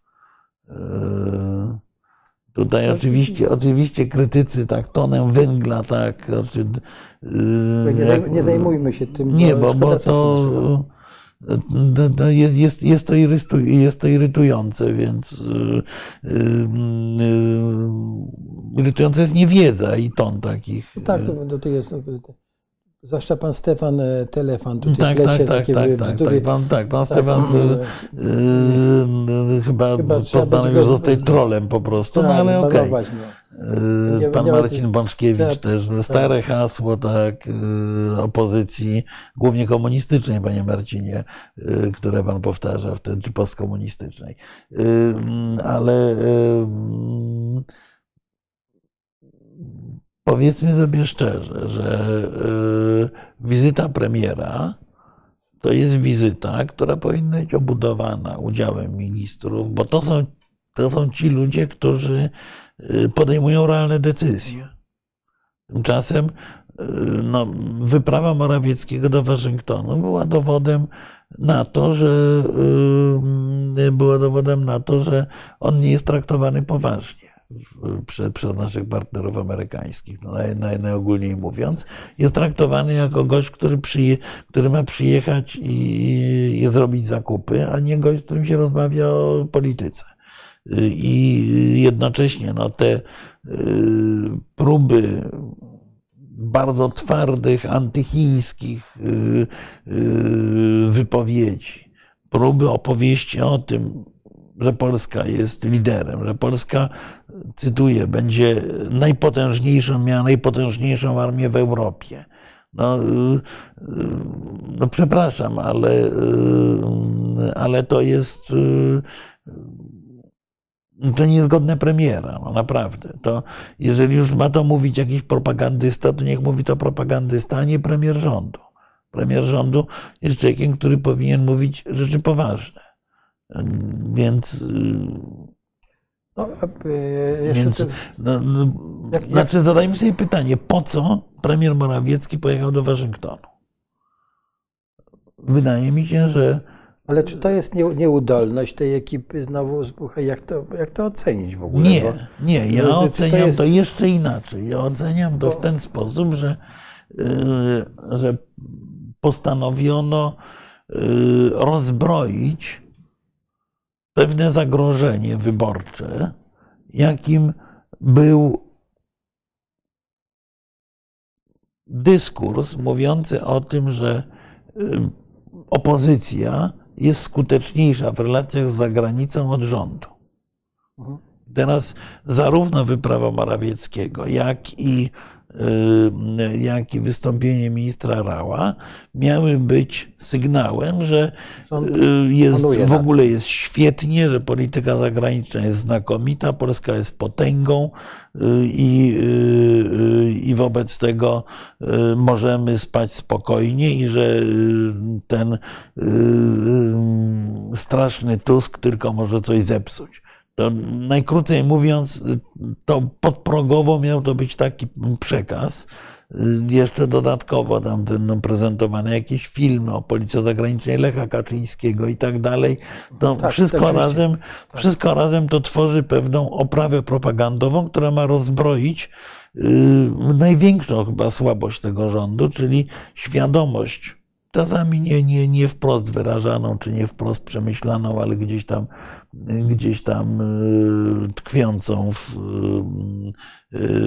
w myśleniu publicznym, że polityka zagraniczna jest piętą achillesową tego, tego rządu. No ale ta wizyta skończyła się w końcu tym komentarzem ambasadora Chińskiej Republiki Ludowej w Warszawie no tak, bo... no, no, no zgoda, no bo y, polityka zagraniczna czy dyplomacja polega jednak na pewnej, pewnej powściągliwości w wypowiedziach. Jeżeli, y, jeżeli zupełnie bez powodu atakujemy y, Chiny, bo oczywiście Nasza polityka wobec Chińskiej Republiki Ludowej powinna być ściśle zharmonizowana z naszym sojusznikiem amerykańskim. To jest bezdyskusyjne. Myśmy próbowali zresztą robić przeróżne wolty wcześniej, żeby nie. Tak. I, i, i psztyczki i psztyczki w nos e, Amerykanom przy pomocy Chińczyków wymierzać. Przypominam y, te spotkania grupy 16 plus 1 z udziałem prezydenta Dudy, wyprawę prezydenta na olimpiadę w, tak. w ubiegłym roku i tak dalej. Y, ale y, powinniśmy bezwzględnie harmonizować naszą politykę z Amerykanami. Powinniśmy również, co jest trudne, bo Europa generalnie jest w sprawie chińskiej na kontrze do Stanów Zjednoczonych.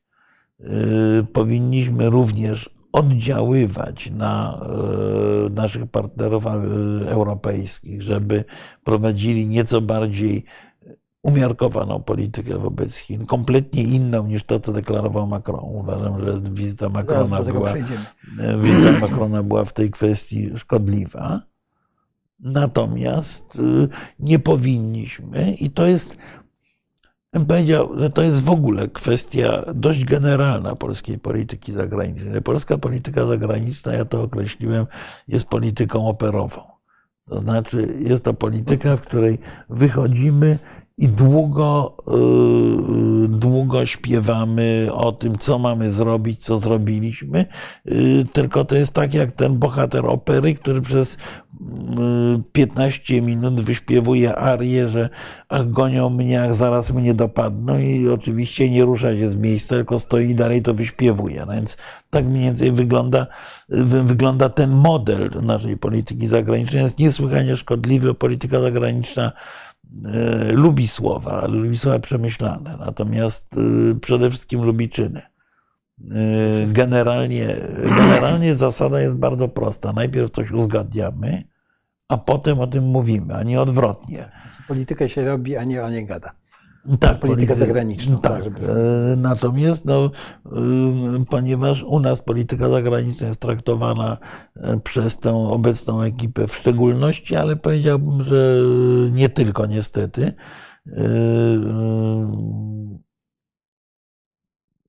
Pan Jan Józef Dyner powiada, nie widzi pan, że właśnie rząd polski synchronizuje swoją politykę z USA. No ja myślę, że słowo synchronizacja jest tutaj nie najlepszym sformułowaniem. Bardziej by mi się to kojarzyło z portorykanizacją, że zachowujemy się jak Portoryka albo Republika Bananowa. Pomiędzy synchronizacją a a wykonywaniem poleceń jest jednakowoż pewna, pewna różnica. Najogólniej mówiąc.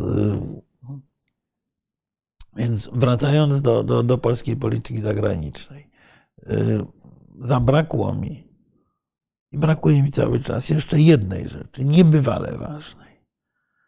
Mianowicie w obu tych kluczowych wystąpieniach i ministra Rała, i premiera Morawieckiego nie było śladu, podkreślam, śladu sygnału, że chce się tę politykę prowadzić w porozumieniu z opozycją. Polityka zagraniczna państwa zagrożonego. A Polska jest państwem zagrożonym. Wojna toczy się tuż za naszą granicą i wojnę prowadzi, prowadzi państwo imperialistyczne, które nie ukrywa, że ma pretensje również do, do oddziaływania na Polskę. Otóż w tej sytuacji nie pod, y, obaj, obie kluczowe postacie dla polskiej polityki zagranicznej nie potrafiły zdobyć się na to, żeby powiedzieć, że polityka, że polityka międzynarodowa Polski wymaga ponadpartyjnego, ogólno, y, ogólnonarodowego konsensusu. No jest, y, ja muszę powiedzieć, że ja na to w wystąpieniu y, ministra Raba liczyłem, bo jest to kwestia absolutnie kluczowa. No on tam miał te wątki takie, prawda, że, że e, od, z szacunkiem się odniósł do tych wysiłków poprzedników, prawda, i tak dalej. No to, to mm. tak, ale to nie, nie o to chodzi, no bo to jest oczywiste. Natomiast chodziło o to, o to o współczesne. No nie, no ale tu chodziło o właśnie próbę wyciągnięcia ręki, powiedzenia, że róbmy pewne rzeczy razem. Y, tego kompletnie nie ma. Ja rozumiem, że jest to znowu, y, że jest to znowu sytuacja logiki kampanii wyborczej, wyostrzenia sporu i tak dalej.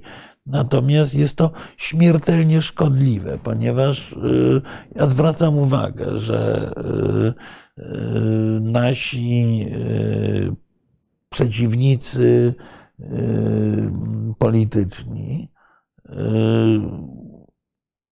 robią wszystko, aby nas podzielić. Y, grają na polskich wewnętrznych różnicach. Nie wiem jaka część, ale pewnie spora część propagandy skierowanej przeciwko współpracy z Ukrainą i również kwestii zboża jest najprawdopodobniej w różne sposoby suflowana e, z zewnątrz. Duża część y, antyeuropejskich czy antyamerykańskich y, sygnałów jest z kolei y, wspierana albo wprost, albo finansowo, albo nie wprost przez Chińczyków.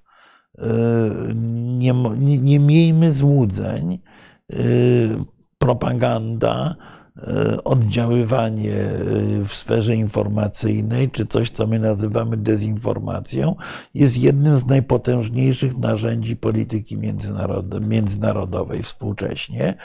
I z kolei jednym z głównych elementów tej dezinformacji w cudzysłowie, bo nie chodzi, bo tu nie chodzi o to, że, że tu mówimy o, o, o, kłamstwach, tu mówimy raczej o, o tworzeniu pewnego szumu informacyjnego. Ogromna część tej dezinformacji to jest dezinformacja, która y, jest nakierowana na podzielenie Polaków i rozgrywanie tego podziału bo nie ma niczego wspaniałego, wspanialszego dla przeciwników Polski niż to, że żadna decyzja, żadne działanie w polityce międzynarodowej y, nie będzie miało pełnego konsensu obywatelskiego, bo będzie, pode, bo, bo będzie krytykowane. Zresztą to widzimy tak. To, to, to, to, to widzimy zresztą w niektórych y, komentarzach. No, pan Stefan tu, tu przoduje, tym, tak. przoduje ale, ale nie tylko. Y, widzimy, że najprościej jest właśnie się dzielić, najprościej jest wypowiadać jakieś brednie o bolkach, nie bolkach, bo to natychmiast powoduje alergiczną reakcję drugiej strony i nie pozwoli na uzgodnienie działań. Tak. Słuchaj, popatrz, co tu się jeszcze wydarzyło tak w podsumowaniu tego, tej dwóch, y, czy tej wizyty, czy w ogóle tej polityki zagranicznej w Polsce. Otóż na ironię zakrywa to, że tak, my, y, nasze ministerstwo wzywa ambasadora Stanów Zjednoczonych, żeby zwrócić mu uwagę. Ależ nie wzywa, zaprasza. zaprasza Wezwało go, dobra, po czym, czym prędzej się od, od, czym prędzej odszczekało. A z drugiej strony, rozumiesz, ambasador Chińskiej Republiki Ludowej w zasadzie no, wygłasza coś w rodzaju po, po, połajanki tak. tak dla mhm. premiera polskiego. Tak. Więc skądinąd, zobacz, jak, skądinąd... do czego prowadzi ta, ta, e, rozumiesz, ta polityka zagraniczna, tak? Tak, no znaczy skąd, skąd, skądinąd jak ambasador niemiecki powie, wypowiedział kilka zdań krytycznych, to spotkał o, się tak. z, ze zmasowanym, no zmasowaną takim, odpowiedzią. Tak. A jeżeli już o czymś mówimy, to ja zwracam uwagę też na bardzo charakterystyczny szczegół. Otóż w Sejmie e, w czasie przemówienia ministra Rała nie było ambasadora Marka Brzezińskiego. Tak, nie było. E, więc nie było. E, to, też, to, też jest pewien, to też jest pewien sygnał ważności te, te, tego, tego wystąpienia w oczach, w oczach naszego otoczenia w oczach naszego otoczenia międzynarodowego. Więc... Nie było, tak. Y, co no. No, też o czym się świadczy. Też o czym świadczy właśnie. No bo tak, jak się wzywa ambasadora, to potem się ma taki efekt. Zaprasza, przepraszam. Dobrze, tak. słuchaj, to teraz tak, ja, tutaj, ja tu się odniosę od razu do jednego głosu, który też w zasadzie trochę trola się pojawia oczywiście pod podpisem YX czy będzie Trybunał Stanu dla Tuska i wcześniej było dla, dlaczego Tusk jeździł się, spotykał z Putinem, a nie jeździł do Ameryki i tak dalej. Otóż yy, debata na temat tego tak zwanego resetu polsko-rosyjskiego, jego sensu, braku sensu, yy, jest warta uwagi, owszem, natomiast trudno yy, mieć pretensje o to, że yy, polski rząd próbował tak jak wszystkie rządy wtedy w Europie, jakoś sobie ułożyć relacje z Rosjanami.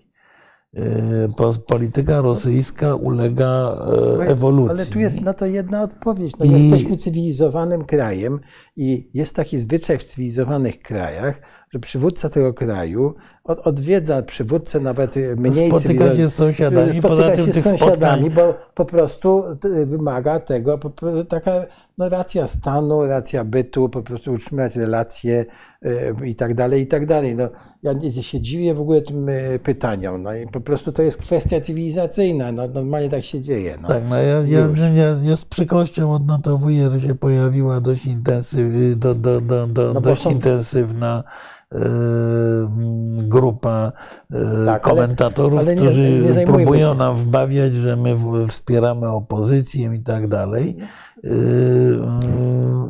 Słuchaj, nie, zajmuj, Znaczy nie, no ja bym powiedział tak, że przeczytajcie Państwo z uwagą to, co mówił minister Rał. Posłuchajcie tego, co mówił e, premier Morawiecki w Waszyngtonie i zastanówcie się, czy to jest realizacja interesu narodo, polskiego interesu narodowego. Naprawdę.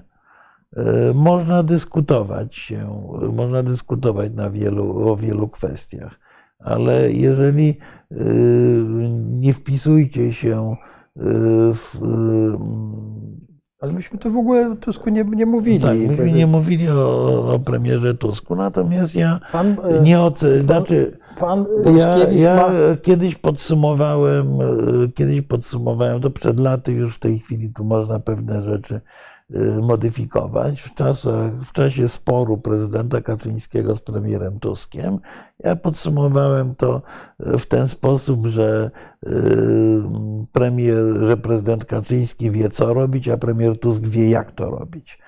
I niewątpliwie Donald Tusk jest człowiekiem, który bardzo dobrze opanował metodę komunikacji dyplomatycznej w świecie, a to jest niesłychanie ważne. Zarzucanie komukolwiek braku patriotyzmu yy, czy braku.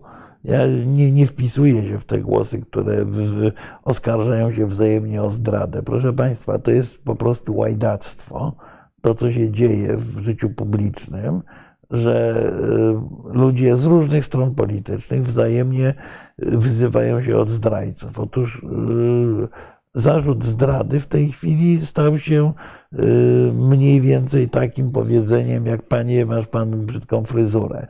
Tymczasem zarzut zdrady, działania w obcym interesie jest najcięższym oskarżeniem, jakie można podjąć wobec polityka. I ja absolutnie się nie wpiszę w dyskusję, która mówi o tym, że ktoś jest ruskim agentem, niemieckim agentem, amerykańskim agentem, jakimkolwiek, bo y, jeżeli byśmy przyjęli, że osoby w czołowe w polskim życiu publicznym są agentami, to byśmy y, doszli do totalnego absurdu.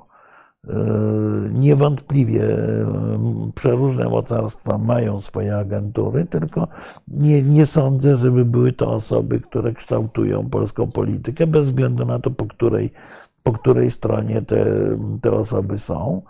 Y, I, I po prostu ten poziom dyskusji jest, ten poziom dyskusji jest w moim, w moim przekonaniu niegodny poważnych ludzi i poważnej rozmowy o polityce. Naprawdę Polska znajduje się w bardzo trudnej sytuacji. Być może w tak trudnej, no, jak się znajdowała w XVIII no, wieku. Naprawdę, trudnej, przełomowej. y, chodzenie sobie i wzajemne opluwanie się y, i y, zarzucanie sobie zdrady jest y, absurdem, który doprowadzi do kompletnego, do kompletnego upadku, do upadku państwa. Proszę Panie ambasadorze, e, do pytań jeszcze przejdziemy. Nie, nie przejmujemy się tutaj tymi ambasadorami czy tam e, adwokatami Tuska i tak dalej. E, My oceniamy, trzymamy się tego naszych, że tak powiem, oceny, naszych, że tak powiem, tego, co wiemy. Staramy się być i mów- mówić to, co uważamy, prawda? Więc Tak, natomiast nie tutaj, to, tutaj już nieco poważniej. E, Pan Karol Wojdak powiada, że mamy spór, czy będziemy w koalicji z Niemcami, czy z USA. E, Problem z Europą jest taki, że oni ciągną w stronę Chin. E, Trochę tak, przy czym, Panie Karolu, jesteśmy w koalicji z Niemcami i z USA. Taka jest prawda. E, Rzeczywiście jednym z głównych problemów Europy, jeżeli patrzymy w dłuższym dystansie, to nie jest właśnie tylko kwestia Ukrainy, a, e, a to, jak będziemy się odnosili do Chin. I rzeczywiście spór o Chiny, gdzie większa część Europy bardzo nie chce przyłączać się do bojkotu Chin. Amery, dla Amerykanów z kolei jest to kwestia, e, jest to kwestia kluczowa. E, Może podzielić Europę i Amerykę, a naszym interesem bez wątpienia jest to, żeby do takiego podziału nie doszło. nie doszło i Ale- opowiadanie się po którejkolwiek ze stron byłoby, y, śmiertelnym błędem. My powinniśmy stanąć na głowie i absolutnie za wszelką cenę tonować, y, y, łagodzić kanty pomiędzy Europą i Ameryką, w tym pomiędzy Niemcami i Ameryką. Bo y, y, to nie jest. y, Pan Chris powiada, że USA gra na Morawieckiego. No, Tutaj w ogóle nie, nie komentujmy takich wypowiedzi. Natomiast zwróćmy jeszcze uwagę, że Stany Zjednoczone i rząd bardzo, że tak powiem, spokojnie reagują na wszystko to, co mówi Macron, na ten, co mówią Niemcy, prawda? E, I tam są rozmowy telefoniczne. No naprawdę, ja myślę, że do tego rozłamu takiego, żeby się jeszcze Europa rozłamała ze Stanami, to jeszcze naprawdę jest daleko. Także naprawdę. e, E, Tak, natomiast Nie. rzeczywiście są istotne zgrzyty i na te zgrzyty gra polityka chińska i gra polityka rosyjska. Tak, ale przypomnijmy sobie, że ze zgrzyty między Francją a Stanami Zjednoczonymi zawsze były, tak? I, I między Francją a Unią Europejską też były. To był ten e, p- problem pustego krzesła, prawda? E, e, Francuzi zawsze, by, tak powiem, byli, byli e, enfant terrible e, Unii Europejskiej i, i Paktu Północnoatlantyckiego. Kissinger na, na, napisał o tym książkę, The Tak. Troubled Partnership, prawda? Natomiast w krytycznych momentach zawsze Francja, że tak powiem, wracała do szeregu. Tak, jak były krytyczne momenty, to też musimy pamiętać. A, Tak. a tutaj jako ciekawostkę chyba możemy Państwu powiedzieć, że ten rozłam e, e, między postępowaniem Wielkiej Brytanii a Francji to był chyba kryzys sueski, prawda? Tak. Bo, bo wtedy Amerykanie się Nie, znaczy był rozłam między Stanami Zjednoczonymi a duetem A duetem, francusko-brytyjskim. Tak, o tym mówię. Tak? I wtedy Stany Zjednoczone były przeciwko tej interwencji i Ameryka, tej Anglicy stwierdzili, że No, trzeba ale- w takim razie od tego momentu współpracować ściśle ze Stanami Zjednoczonymi, a Francuzi powiedzieli, no nie, tak, no my, to No to, nie może być, nie, tak? znaczy ja powiedziałbym, no, kryzys sueski to było, e, to, to było jeszcze coś innego. E, To znaczy, to był... Ale Tuska nie było w tym. tym. E, Nie, ale, a nie, ale był to moment, w którym tak naprawdę e, nowe supermocarstwa ostatecznie pozbawiły złudzeń mocarstwa stare, bo Tak, tutaj tak, tak. Sowieci działali wspólnie z Amerykanami, Tak, powstrzymując interwencję francusko-brytyjską. To był taki przewrót. Tak, to było bardzo ciekawe wydarzenie było. e. Przewrót geopolityczny, właściwie konstytuujący późniejszy układ w zimnej wojnie. Tak. Francja i Wielka Brytania zostały strącone z e, Piedestału. piedestału mocarstw. Tak. Y, I mam wrażenie, że w tej chwili mamy y, przy wojnie toczącej się w Ukrainie y, trochę podobną sytuację, Właśnie. że następuje y, przeorientowanie się y, geografii polityki światowej i y, niewątpliwie Chiny aspirują do roli supermocarstwa już wprost.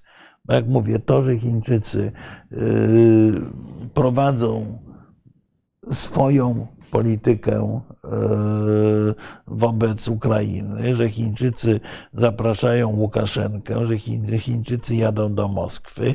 Chińczycy, o czym mało kto zwrócił uwagę na taki szczyt, który się odbył w tej chwili w Samarkandzie, y, gdzie Chińczycy właściwie próbują dyscyplinować Afganistan. Bardzo brutalnie, w odróżnieniu od Amerykanów, powiedzieli talibom, że no, za, za chwilę się skończy nasza tolerancja dla was. Y, Oczywiście, Ale że z mają, dobre, ale, Afganistanem mają, ale mają dobre, trzeba mają dość dobre relacje z talibami. Mają ale dobre ale relacje z talibami, ale, ale y, dobrze, tylko że Chiny y, układają sobie Bliski Wschód, układają sobie Azję Środkową, y, mówią, że nie będzie, w gruncie rzeczy mówią tyle, nie będzie pokoju na Ukrainie bez nas. Y, Oczywiście są bardzo mocno obecne, bardzo mocno obecne w Afryce, są bardzo, wyku- wykupiły właśnie większościowe pakiety w kopalniach litu w Boliwii, y, więc y, tak naprawdę Chińczycy mówią, no już skończcie z tymi Rosjanami, dajcie sobie spokój, oni to już jest przeszłość. My jesteśmy partnerem do rozmowy o przyszłości świata, tak. a z drugiej strony zdają sobie sprawę z tego, że y, jeżeli kolektywny Zachód będzie działał wspólnie, to Chin, Chiny mają długą pamięć historyczną i one pamiętają, że y, wojny opiumowe y, toczyły wszystkie państwa Tak. Zachodu z nimi. No i chyba Amerykanie nie chcą, bardzo tam. no ale Amerykanie akurat interweniowali zewnętrznie Zewnętrznie, jako ten tak. Pozorny, po, po, po, po, pozorny y, mm, y, mediator. Tak. Wobec tego y, Chińczycy zrobią wszystko, żeby wbić klin z jednej strony pomiędzy Stany Zjednoczone i Europę. To jest ich główny cel polityczny. No A z drugiej strony też, Podzielić państwa europejskie, tak, żeby je rozgrywać znaczy, indywidualnie. Chyba jest takie e, przysłowie, albo to jest sunce, e, podziel ich wszystkich i, i tak? Podziel ich wszystkich Tak. i potem osobno ich tam. Tak, tak, tak. Dobrze, tak. Ale słuchaj, y, to wróćmy jeszcze do wizyty Mac- y, i potem przejdźmy Macrona. do No, Macrona. no, no, no okej, no, znaczy wizyta Macrona muszę powiedzieć, że była dla mnie e, też pewnym zawodem z dwóch powodów. Po pierwsze, Emmanuel Macron pojechał do Chin pod podwójną flagą, francuską i europejską. E, On rzeczywiście był inicjatorem tego, żeby e, pani von der Leyen y, uczestniczyła w tej wizycie. No i ja z kolei myślę, że pani y, von der Leyen więcej się na jakąś wizytę w męskim towarzystwie nie wybierze, bo po raz drugi została znieważona. Nieważona Po została. raz, za- po raz pierwszy znieważyli ją Turcy, jak przyjechała z Charlesem Michelem. Bo nie wiem, czy pamiętasz, jak Pamiętam. siedziała na takim stołeczku jak tłumacz przy, przy dwóch panach prezydentach, y, a po drugie, a- tutaj do, dostała drugorzędny program. Oczywiście miała rozmowę z Xi Jinpingiem, bo Chińczycy nie są tak durni, żeby, żeby tej rozmowy nie odbyć. Natomiast Chiny przekazały bardzo jasny y, y, sygnał, że oni zrobili to samo, co robią Ros- zrobili Rosjanie, ale to samo, co my robimy wobec Rosjan, również, żeby nie było, e, nie, nie, nie było wątpliwości. Czyli, że oni chcą rozmawiać, Europa dla nich są państwa, a nie Unia Europejska Tak. jako całość. Y, Jak my, my na przykład, y, patrząc w drugą ale- stronę, jak istniał, istnieje cały czas ta wspólnota niepodległych państw. Otóż Europa, między innymi Polska, a także Niemcy, także Francja, nie rozmawia z WNP, tylko rozmawia z poszczególnymi członkami. No myśmy w naszej polityce robili już czasów Skubiszewskiego, prawda? Tak. Żeśmy mieli tam dwutorową politykę, Związek Radziecki, ale z republikami osobno. Prawda? Robiliśmy to samo. I, e, no i w każdym, wszyscy to robią. Natomiast e, to jest dla nas sygnał, że ta Unia Europejska jest e, jako, jako je, je- jeden, e, że tak powiem, istota czy ciało po- polityczne międzynarodowe jest niezwykle ważna. Tak. Tak, no bo oczywiście, że y, oni się boją, Chińczycy nie chcą mieć do czynienia z Unią Europejską, no bo po prostu to będzie dla nich za nie, no, silne. muszą mieć do czynienia, mu, Muszą, mu, tak. oni zdają sobie sprawę, bo Unia Tak. Europejska jednak jest instytucją głęboko zintegrowaną i Tak, wracając ale- do naszego zboża, politykę handlową prowadzi Unia, a nie poszczególne Tak, kraje. tak. Natomiast oczywiście Chińczycy byliby niesłychanie zadowoleni, y, gdyby y, Europa występowała jako mgławica państw i z każdym by sobie rozgrywali, co im się podoba. No dobrze, to jest, tutaj Macron po- pomógł prawda, y, Chińczykom w tym, żeby rozgrywać prawda, to. Tak, znaczy, znaczy Ma- Macron obawiam się, że zachował się podobnie jak nasi politycy, których przez pierwszą godzinę z okładem krytykowaliśmy, mianowicie, że postanowił prowadzić politykę wyborczą, czyli wygłosić ileś e, Ma to tekstów do swoich kłopoty. wyborców. Ma kłopoty potworne, ma Tak. y, protesty na ulicach i tak dalej. Wobec tego chce y, swoim obywatelom pokazać, że my tutaj sprzedajemy 160 Airbusów, dbamy o miejsca pracy. No, y, Tak. Można dokładnie, do, do, do, dokładnie słuchać y, na naszych opowieści y, o tym, co, co wspaniałego robimy i y, jednocześnie naprężyć Moskwę i pokazać, że my, Francja, jesteśmy mocarstwem i nie będziemy tutaj szli na pasku amerykańskim. Jedną, jedną rzecz zrobił szkodliwą niesłychanie, mianowicie powiedział, że kwestia Tajwanu jest dla nas kwestią egzotyczną. Otóż i to, y, to jest coś, co będzie się odbijało czkawką, e, mówiąc No, brzydko, tak, nawet, nie, w nawet polityce Niemców to, zi- europejskiej. Niemców tak. to zirytowało, Tak. prawda? No Bardzo, nie, bo to każdego zirytowało, No bo to oczywiście nie jest, y, bo to oczywiście nie jest. nie jest prawda, no, to jest kwestia egzotyczna. Klu- Kluczowy producent, bardzo, bardzo... y, Nawet nie kluczowy producent. Naprawdę mówiąc, kwestia nie, niezależności Tajwanu, czy kwestia przyszłości Tajwanu jest porównywalna z kwestią ukraińską. No, to są takie punkty, w których rozgrywa się pewien, pewna gra pomiędzy światem y, autorytarnym a światem demokratycznym. Jeżeli ten świat autorytarny w tych punktach wygra, no to, y, to możemy y, od, nie, niewątpliwie otworzyć od razu y, kursy nauki języka, języka chińskiego w Polsce, bo będzie, będzie przechył w, w tę stronę prędzej czy później. No, Tak, no i- w tej i- chwili ale- toczy się ale- tak naprawdę gra o to. Była taka książka Jana Morrisa Dlaczego Zachód rządzi. Tak, wielkie tak, tomiszcze, tak, z wieloma rzeczami tam się można nie zgodzić, ale, ale, ale interesujące. Y, No więc Zachód może przestać rządzić. Y, I w tej chwili mam wrażenie, że rozgrywa się właśnie nie ten konflikt, który się toczy tylko w Ukrainie, ale ten konflikt się toczy wokół Izraela. Ten konflikt się toczy y, wokół Tajwanu. Ten, ten konflikt się będzie toczył prawdopodobnie za chwilę bardzo wyraźnie y, na obszarze Czarnej Afryki. Y, Tam się zdecyduje, czy tam się zdecyduje tak naprawdę, jak, jak się poukłada przyszłość świata na następne kilka czy kilkanaście pokoleń. O, o co się ten konflikt toczy, jeśli chodzi o nas, my tutaj w, w Warszawie? No, moim zdaniem się toczy o to, czy my będziemy mieli tutaj pas i szlak do Warszawy i będziemy tak jak ten nie- nieszczęsny Łukaszenko, prawda, który patrzy na ten motocykl i mówi, a błotnik chiński, tak? Te lampy chińskie, a to chińskie, tak? To nasze, no, no nic nasze, tak?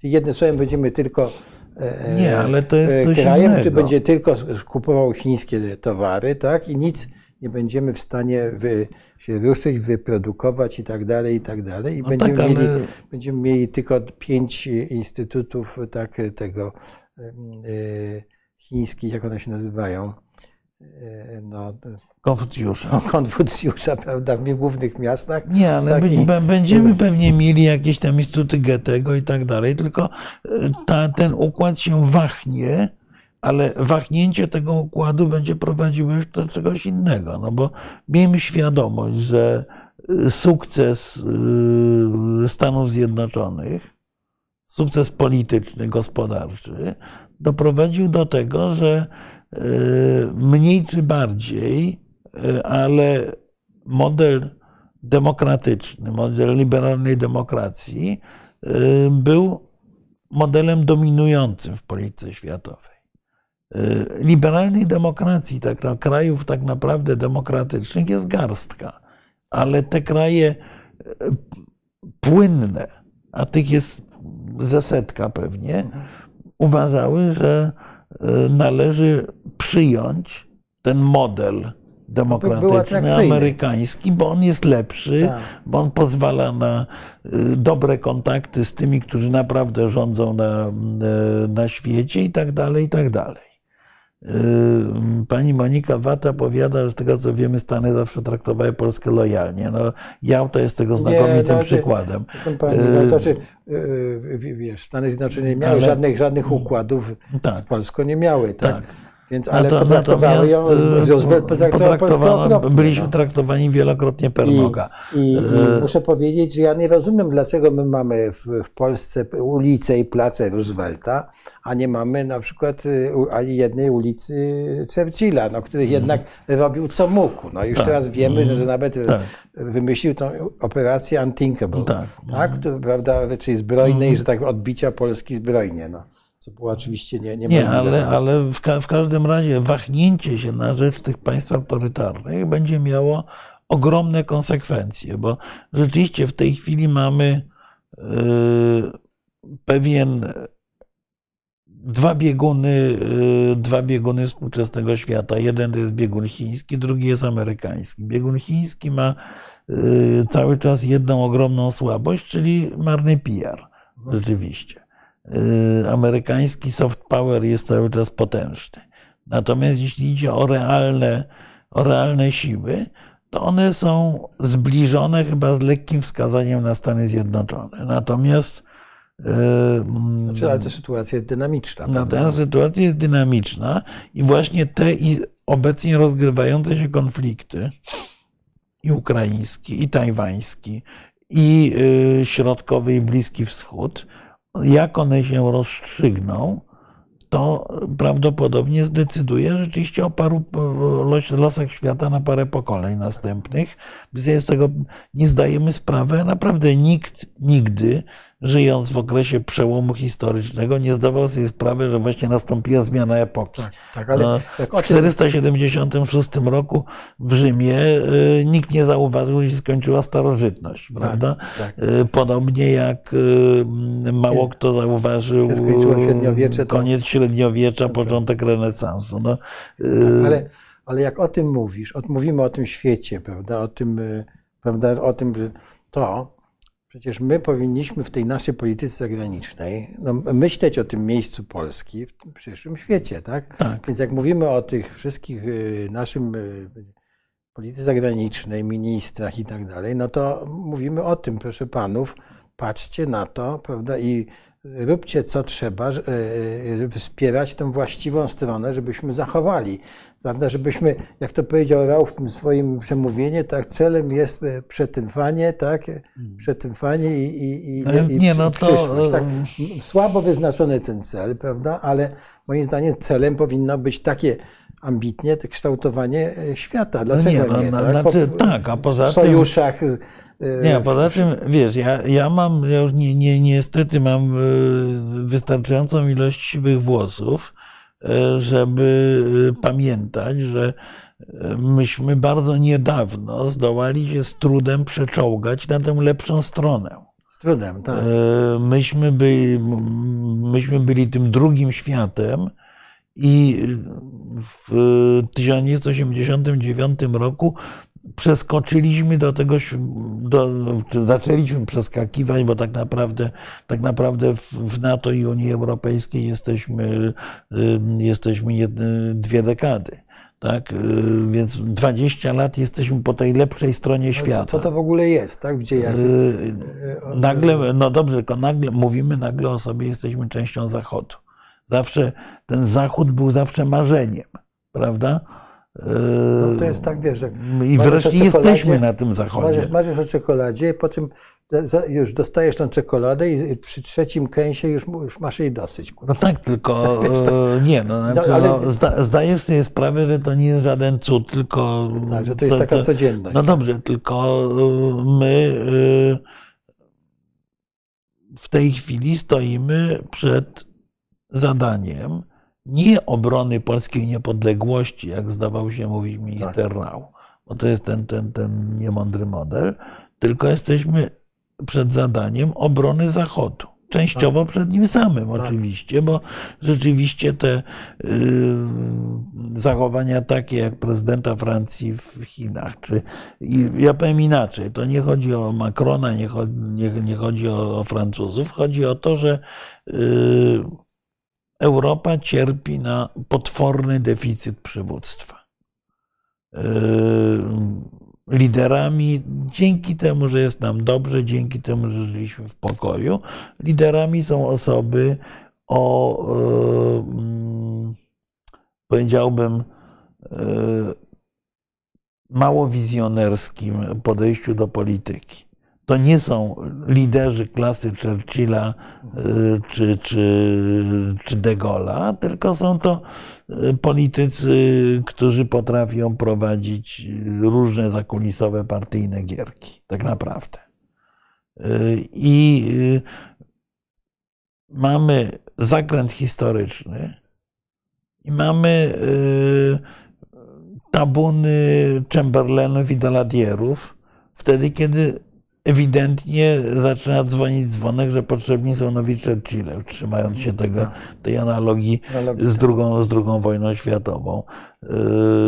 Przywództwo polityczne zdolne do powiedzenia, że musimy jako świat Zachodu się zmobilizować.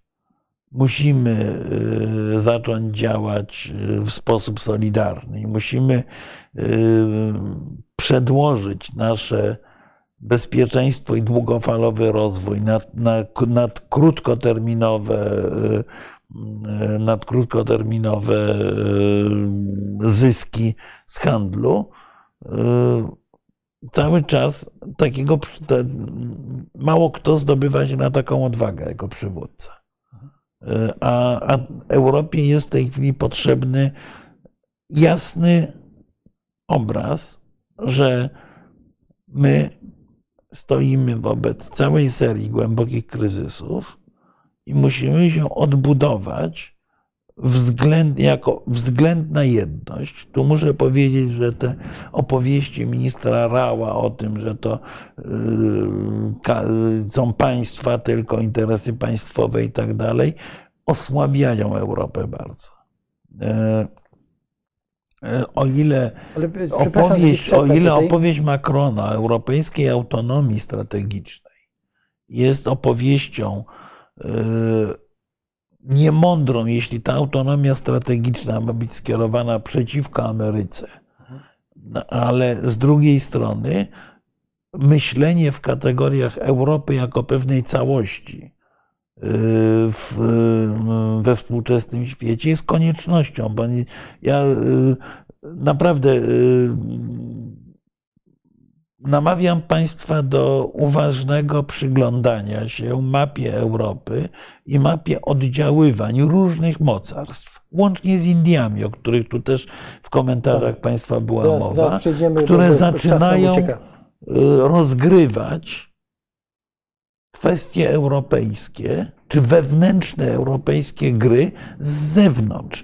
Zaczynamy być traktowani no tak przez jak, wielkie mocarstwa, tak jak, Polska tak jak była, ale jak, tak jak w pewnym momencie y, Afryka była traktowana tak. przez, przez mocarstwa zewnętrzne. No, jeżeli nie mamy się dać y,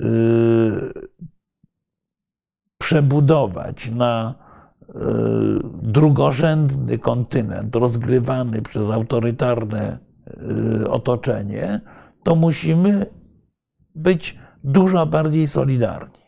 Wobec tego takie, ta polemika z jednej strony, e, bardzo wyraźny głos Annaleny Breborg w sprawie no. Tajwanu, z drugiej strony te niemądre bajania e, Macrona wtedy, w czasie wizyty w Chinach, to jest jasny przekaz, że e, jest potrzebna w Europie rozmowa, jest potrzebna rozmowa y, z, y, ze Stanami Zjednoczonymi, jest potrzebna, jest potrzebne poszukiwanie nowego modelu europejskiego przywództwa.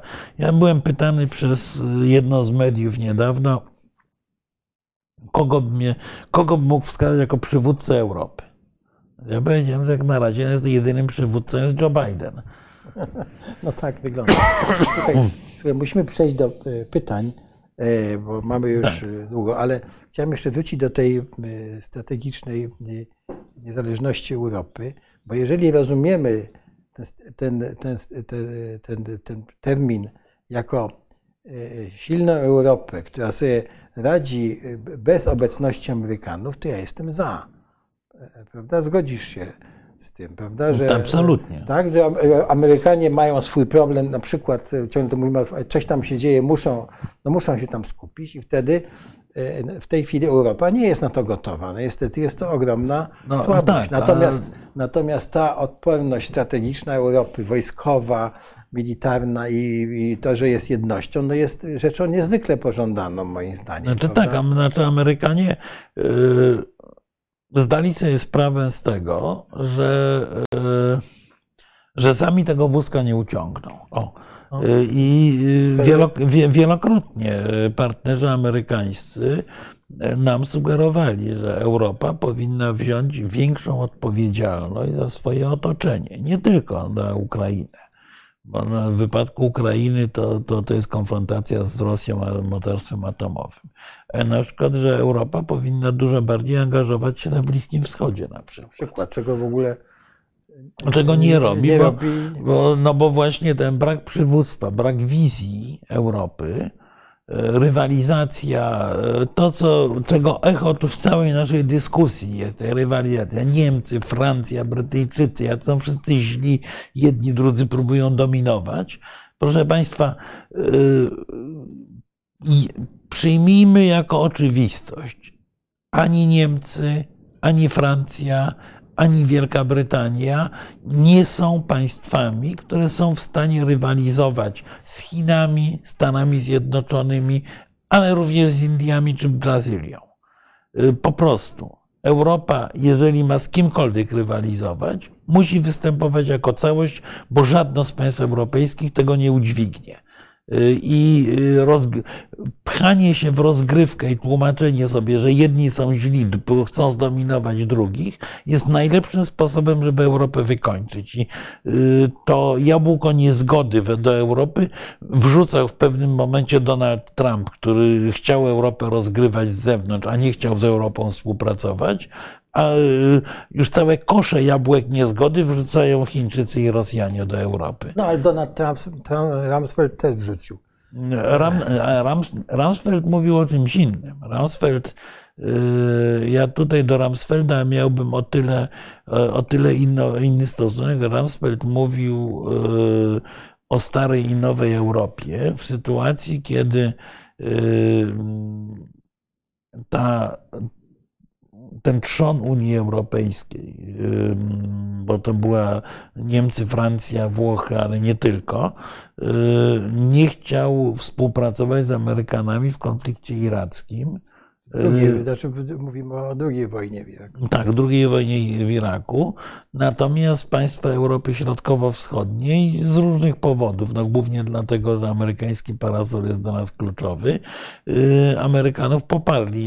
I Rumsfeld mówił o dynamicznej nowej części mówił, Europy i Europie starej, która popadła w marazm, o tak. którym my w tej chwili zresztą też mówimy w odniesieniu już chyba do, pra- prawie do całości. Dobrze, nie będziemy już. e, Tak, już ponad dwie godziny nie Dobrze. będziemy naśladować Szkoda, ministra Rała, więc Stary projekt tutaj pisze do nas, tak. Szkoda, że Polska nie ma lepszej, najlepszej gospodarki w Europie. szkoda, Szkoda, całkowicie. zgadzamy się. Ale trochę nasza wina i nic nie robimy, żeby mieć najlepszą gospodarkę. Tak Bo jest. najlepsza gospodarka to jest- są wyedukowani ludzie i tak dalej, i tak dalej. Razy to mówiliśmy. Znaczy gospodarka to jest przede wszystkim, to jest przede wszystkim y, w- współcześnie, to jest przede wszystkim innowacyjność, to jest przede Innowacyjność, wszystkim tak. y, zdolność tworzenia startupów, y, gospodarka prywatna, my nieupaństwowiona i My tak dalej, budujemy a my na razie y, nie, no my y, nie, no my, znaczy myślenie dużej części obecnie rządzącej elity jest myśleniem właśnie trochę nakierowanym na przeszłość, już nawet nie opowieści ulubione y, o y, y, Copie i przedwojennych i Gdyni, bo to, to, to często było powtarzane. Mam wrażenie, że to jest taka próba naśladowania Korei Południowej, która y, 30-40 lat temu stworzyła te czebole. Próbujemy tworzyć czebol pana Obajtka, no tylko epoka jest No nie, inna, możliwości są inne. Chciałem Ci zwrócić uwagę, że ten rolniczy kraj Korea Południowa postawił na edukację przede wszystkim. Tak? Tak. To była- To była, No była, i my też stawiamy na no edukację. ale czego uczymy? Tak? E, Jak to czego? No o żołnierzach wyklętych No tak, uczymy. ale i o tym, jak cnoty niewieście, niewieście No tak, pielęgnować. tak, tak. No, no to nie, nie zbudujemy. No ale Koreańczycy akurat pielęgnowali stąd niewieście, co zresztą za, zaowocowało, e, zaowocowało ogromnym problemem, jakim jest e, gigantyczna alienacja mnóstwa ludzi z tego najmłodszego pokolenia. No ale to No już tak, no, ale to jest, trochę inny, trochę inny temat. tu mamy, mm, mamy tutaj coś. Francja z Niemcami ściga się o to, kto jest najlepszym kumplem e, Chin. Niemcy z Polską o to, kto jest najlepszym kumplem USA. Moim zdaniem, no to nie jest tak, prawda? Chyba, prawda? E, Pięć minut. e, No, e, znaczy, e, to jest, panie Macieju, to jest bardzo taki e, potoczny ogląd sytuacji, ja bym powiedział tak. E, Myślę, że, że to jest dużo, dużo bardziej skomplikowana układanka. E, Poza tym to pamiętajmy, że ściganie się o to, kto jest najlepszym kumplem tego drugiego, stawia tego, y, tego, o którego zabiegamy w sytuacji przewagi. Y, Niekoniecznie w, zarówno w wypadku Chin, jak prawdę mówiąc również USA lepiej, le, le, lepiej, żeby tego nie robić. Dobrze, tutaj mamy. Tak, pan Jan Józef Dyner mówi, że nie widzę, że rząd synchronizuje swoją politykę z USA. E, No tylko to jest taka synchronizacja, panie em, Janie Józefie, jak synchronizacja tego takiego gościa, który gra w orkiestrze, jest taki gość, który ma taki trójkąt, w który czasami stuka. Otóż on synchronizuje rzeczywiście swój trójkąt z pierwszym skrzypkiem, tylko e, miejmy świadomość e, ciężaru gatunkowego. Dobrze, Stany Zjednoczone, pisze człowiek Xboxa, nasz stały komentator. Tak. Yy, I miesz- mieszkanie Stanów I Zjednoczonych. tak, że USA powoli będą się wycofywać yy, za ocenę i zaczną podporządkowywać sobie Amerykę Łacińską i Południową. Polacy muszą zapytać siebie, czy Chińczycy im pomogą w walce z Rosją. To No to- ja sam siebie pytam i odpowiadam, nie pomogą. Nie pomogą. Znaczy w ogóle nie. Eee, Chińczycy mogą chcieć pochłonąć Rosję albo zwasalizować Rosję, ale, e, ale ja e, jakby mam świadomość tego, że jest to tak bardzo odrębna cywilizacja, że ja bym nie chciał mieszkać w Chinach ani w Japonii zresztą, bo jest to po prostu inny, ko- kompletnie inny świat. Zboże w Ukrainie, żeśmy dyskutowali na, na początku naszego spotkania. Tutaj odpowiadamy na pytanie, dobry wieczór panu. W Polsce mamy zbyt dużo zboża z Ukrainy. Dlaczego więc polski rząd nie wysyła misji handlowych do krajów Afryki Północnej? Przecież na nadwyżkach zboża można dobrze zarobić. E, Dokładnie. To, Tak. no to, to, to jest bardzo dobre pytanie, na które nie mamy dobrego Tak, ale, od- e, dobrej odpowiedzi. Zasadniczo nawet nie musiałby tych misji wysyłać, bo te kraje Afryki Północnej kupowały zawsze to zboże ukraińskie. Tak, znaczy to- Oczywiście tu jest pewien, to, tu jest pewien haczyk. To zboże ze względu na to, że ono nie wypływa z portu w Mariupolu, tylko by wypływało z portu w Gdańsku, będzie niewątpliwie odrobinę droższe. tak. Ale to tu prawdopodobnie moglibyśmy y, zdobyć finansowanie i y, y, unijne, i nasze nawet budżetowe, które zamiast dopłacać rolnikom do y, ceny, sztucznie do ceny pszenicy, y, moglibyśmy dopłacać do eksportu, co spowodowałoby wzrost cen na, polskich rynku, na polskim rynku automatyczny i, by, i rolnicy by zarabiali i by, i by rynek się stabilizował. Więc dlaczego? Nie wiem. Y, Na prowokację pana Marcina Bączkiewicza pozwolę sobie nie odpowiadać, ponieważ y, jak to, no, to, to, to jest dyskusja na poziomie TVP Info i, i sobie Maciej Podobnie jak YX, z- to o tym Tusku. Nie, nie będziemy dyskutować o Tusku. W wypadku Niemiec będziemy dyskutować o Niemczech ze specjalistami od spraw niemieckich, prawdziwymi, y, którzy się Maciej na tym wybitnie znają. Maciej Biegański nie chce być adwokatem rządu PiS, ale celem wizyty w USA było kupno uzbrojenia za kilkanaście miliardów dolarów I ściągnięcie związanych z tych nowych technologii oraz budowę elektrowni atomowej. Okej, zgoda. E, Tylko mm, ja, ja, mówię, ja mówiłem o tym, że zawodem było to, że premier został potraktowany per noga, bo proszę, to- znaczy to, pan- minister, który jedzie i kupuje, w porządku, Tak, to jest tak, to, nie wiceminister. to nie musi premier jechać. E, Premier Natomiast jedzie w ogóle w innym celu. Tak. tak? I tutaj tego celu nie, nie, nie było, nie wymyślono dobrze, moim Mhm. zdaniem. No, a my, no, ta, ta, taką mam obawę. y,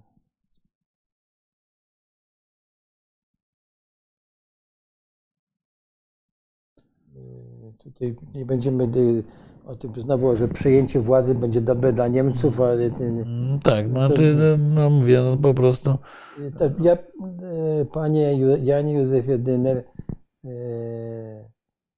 to jest tak, jeśli chodzi o Niemcy, że e, Niemcy są e, krajem ha- han- handlowym i jeżeli dopóki będzie w Polsce korzystnie im inwestować i będziemy, że tak powiem, dobrym miejscem, gdzie się będzie produkowało dla te kom- komponenty, to tak oni będą robić.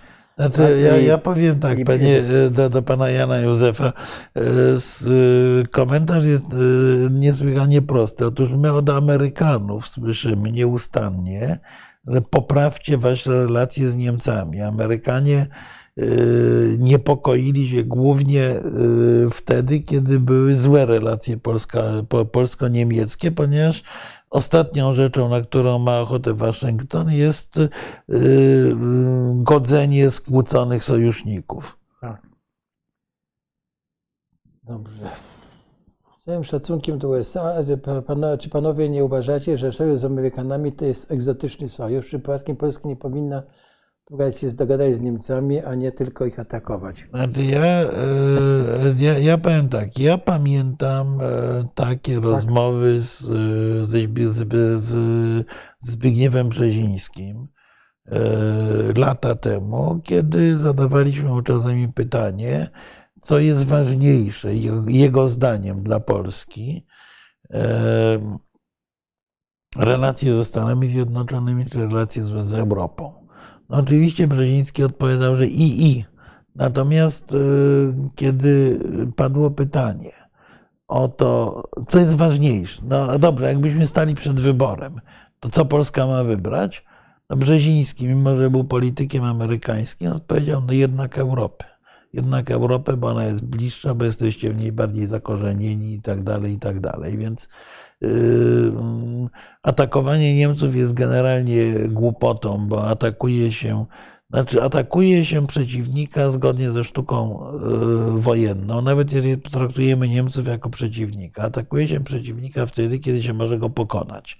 Natomiast yy, kłopot yy, naszych ataków na Niemcy polega na tym, że to jest takie chodzenie małego Jasia i kłucie ich szpilką, yy, co yy, im nie zaszkodzi, a może ich ewentualnie zirytować. Ale biorąc pod uwagę więzy gospodarcze, to w zasadzie atakujemy też samych siebie. No bo e, możemy tylko z- zaszkodzić e, sobie. Nie, no sobie, no, no tak, no bo... I na tym polega ten absurd. Nie, nie, no znaczy w ogóle y, to nawet mówi minister Rau. Niemcy są naszym kluczowym sojusznikiem. No po czym, po mi, po czym mój motkuje. Tak? Tak, e, no ale, ale e, właśnie nie jest kwestia atakowania e, i tak dalej, i tak dalej. No, mówię, nie chcę, nie chcę wchodzić w relacje polsko-niemieckie, naprawdę chciałbym, żeby, e, żeby, to była, e, żeby to była dyskusja bardzo szczegółowa i merytoryczna, bo rzeczywiście u Państwa to się bardzo często pojawia w dyskusji, nie tylko ze strony troli. E, ta krytyka Niemiec, więc spróbujmy to Nie, uporządkować. proszę Państwa, popatrzmy na e, przede wszystkim e, obroty handlowe, patrzmy przy wszystkich, e, e, że tak powiem, zachowaniach e, Niemiec, no nie miejmy ciągle do tych Niemiec, Niemców pretensji o to, że się lepiej, że są krajem prężnym, że się rozwijają i że, że gdyby, co mają zrobić? Znaczy mają i tak- Nie, no odpowiedzią powinno być tak, że my też powinniśmy być prężni. No to, To, to, to, to spróbujmy Tutaj tak, pan dorównać. No. YX, który generalnie raczej, to, ra, raczej bardziej trollował, powiada, że spotykam, czy spotykam się z sąsiadem, który podpalił mu dom. Yy, No więc ja powiem tak, jeżeli ten sąsiad yy, przychodzi z ofertą, że mi ten dom pomoże odbudować, to się z nim spotkam, tak. W ten sposób to byśmy w zasadzie nie powinniśmy się ze Szwedami też spotykać, tak? No bo oni dopiero podpalili. Nie, nie, no to oczywiście no, Takie- można, to, to, nie wiem, tutaj można żartować, ale, ale nie, ale to, to, bo to jest pewna... e, Czytałeś Watachę Puwina, Pu- Putina, Jurasza i Greli? Tak, czytałem. E, Ja prze- przeczytałem tę książkę. Z profesorem Gralem w wielu punktach niestety, e, niestety nie zgadzam, także jej nawet nie, nie, nie bardzo polecałem, e, bo, bo no myślę, że jest to taki dialog bardzo Trochę sensacyjny, jak wiem, bardzo to związany tak, z takimi bardzo osobistymi, fiction, tak, tak. bardzo osobistymi wspomnieniami obu panów z bardzo szczególnego momentu, kiedy, y, kiedy pracowali w dyplomacji w Rosji w wypadku, w wypadku Tak, to redaktora Jurasza tak- na Białorusi. Znaczy muszę powiedzieć, że liczyłem na, inaczej powiem, liczyłem na więcej w wykonaniu tych dwóch autorów.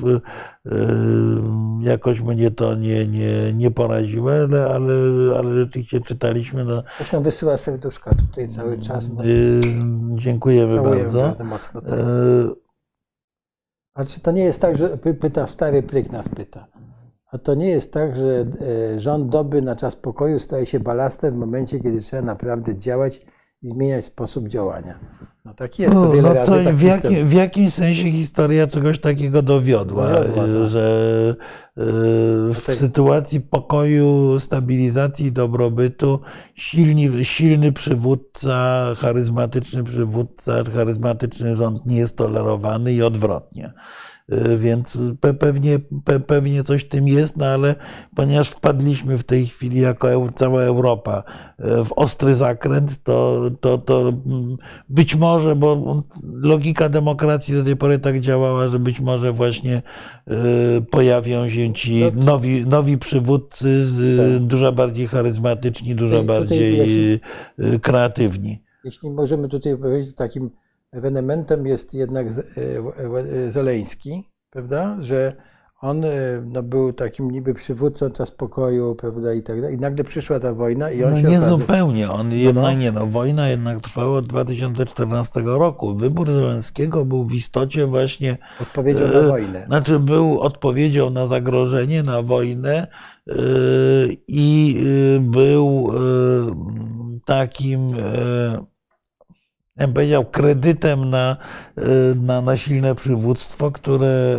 e, które w tej chwili Zelenski e, realizuje. Przy czym pamiętajmy, że to nie jest y, ideał. Y, Pojawia się bardzo wiele głosów krytycznych dotyczących, y, dotyczących prezydenta Ukrainy. Y, I y, niewątpliwie w momencie, jak nastąpi pokój, to na Ukrainie będzie bardzo twardy y, spór polityczny. Tak. Dobrze, słuchaj, musimy za 10 minut skończyć chyba, bo, Tak, tak, tak. bo jest. y, To było Nie, nie, już nie bijmy rekordów. Yy, A co będzie, jeśli Chiny staną się na Ukrainie gwarantem stabilizacji, a nie USA? To jest, yy, to jest bardzo trudne pytanie, bo mam wrażenie, że Chińczycy mieliby na to ochotę, tak naprawdę, żeby, żeby to oni odbudowywali Ukrainę, No to- to- tylko To będzie taka e, dyplomatyczna i prestiżowa e, klęska Stanów no, Zjednoczonych. byłaby to klęska Stanów Zjednoczonych. Powiedzmy sobie to wprost. A tak? z kolei dla, Ukra- e, dla Ukrainy, y, jeżeli y, ktoś przyjedzie z 500 miliardami dolarów to y, na odbudowę i będzie gwarantował względne bezpieczeństwo, to ja na miejscu Ukraińców bym, Wziął. y, bym, to, bym to brał. No tak. nie, ja, Y, więc- uważam, że jak Chińczycy przyjadą z tymi pieniędzmi, to znaczy, że e, oczywiście, Znaczy z pieniędzmi plus parasolem chroniącym przed Rosją. same te pieniądze i te inwestycje Tak. już będzie w dużej mierze tym parasolem, prawda? Więc y, tak, ale musimy sobie uświadomić, że to będzie y, porażka y, Stanów Zjednoczonych, to, w której, której moim zdaniem się nie, nie podniosą. Nie, no myślę, no, myślę, że Amerykanie nie, do tego nie będą chcieli dopuścić, oczywiście. Na razie mają dużo więcej kart w, w ręku. Zobaczymy, zobaczymy, jak to będzie wyglądało. Niewątpliwie z punktu widzenia Ukrainy pewna rywalizacja chińsko-amerykańska jest dobra. Ktoś pisze, że USA gra na Morawieckiego i pan na to nie poradzi.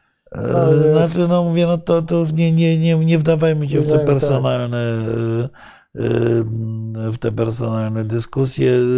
Mm, Podobnie jak e, Sikorski rozliczał sanacje w czasie wojny, no, rozliczał w sposób, który akurat był e, być może nie, nie, nie był najjaśniejszym punktem e, działania rządu Sikorskiego i z tym rozliczaniem też różnie wyszło.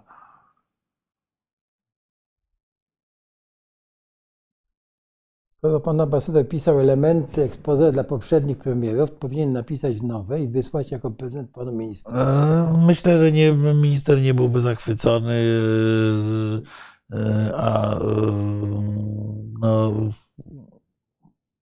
Ma, Ma swoich znaczy, to znaczy, ja powiem inaczej, tylko grafoman pisze z własnej chęci, inny autor poważny pisze na zamówienie. Tak? No bardzo to jest ładne, bardzo to jest fajne powiedzenie. Ja się, y, Karol Wojtak, ja się zastanawiam, co by było, gdyby y, USA nie miały wojsk w Niemczech i Włoszech, jaką wtedy Niemcy by prowadziły politykę w stosunku do Polski. Mam takie przeczucie, żebyśmy y, mieli koalicję RFN-Rosja. Ja nie mam takiego przeczucia. No, y, to znaczy, y, nie. Ja, ja powiem inaczej. Jeżeli, y, gdyby nie było Unii Europejskiej i NATO, być może mielibyśmy znowu koalicję rosyjsko-niemiecką. Ja y, kiedyś już mówiłem publicznie, że y, jeżeli doprowadzimy do tego, że Unia Europejska się rozpadnie, to będzie nam wtedy groziło, y, groził powrót do przeszłości w postaci bliskich relacji Niemcy-Rosja. Tak. To, to, to, to, to, to jest I- możliwe. I dlatego trzeba dbać o Unię Europejską też. Mm. Prawda? Bo Niemcy za, zakotwiczone w Unii Europejskiej to są inne Niemcy Tak. y, y, Mhm. niż te, które są y, niezakotwiczone. No to Dokładnie. E. Tutaj pada ciekawe pytanie, dlaczego nie gramy jako Europa na no Indię? właśnie? Pielgrzymki do Chin, a Indie w samotności rozpaczają, że nie mają części domigów. Ja, e, panie Tomaszu, ja jestem wielkim zwolennikiem postawienia na Indię. E, Natomiast, e, mm, natomiast e, myślę, że problemem jest co innego. Problemem jest to, że Chiny zostały skądinąd głównie przez Amerykanów zbudowane jako potęga przemysłowa. Indie wciąż są w tym względzie słabsze, natomiast rzeczywiście, y, rzeczywiście Europa dojrzała do tego, żeby odbyć poważną rozmowę, czy nie przeorientować znaczącej części swojego y, pomysłu na eksport i na rozwój gospodarczy właśnie na rynek indyjski, ponieważ tak naprawdę tylko Indie mogą rywalizować z Chinami, jeśli idzie o wielkość rynku. Na razie ten rynek indyjski jest znacząco mniejszy, bo Indie są biedniejsze, ale y, tempo rozwoju Indii jest imponujące i prawdopodobnie za chwilę będą mogły, będą mogły rywalizować.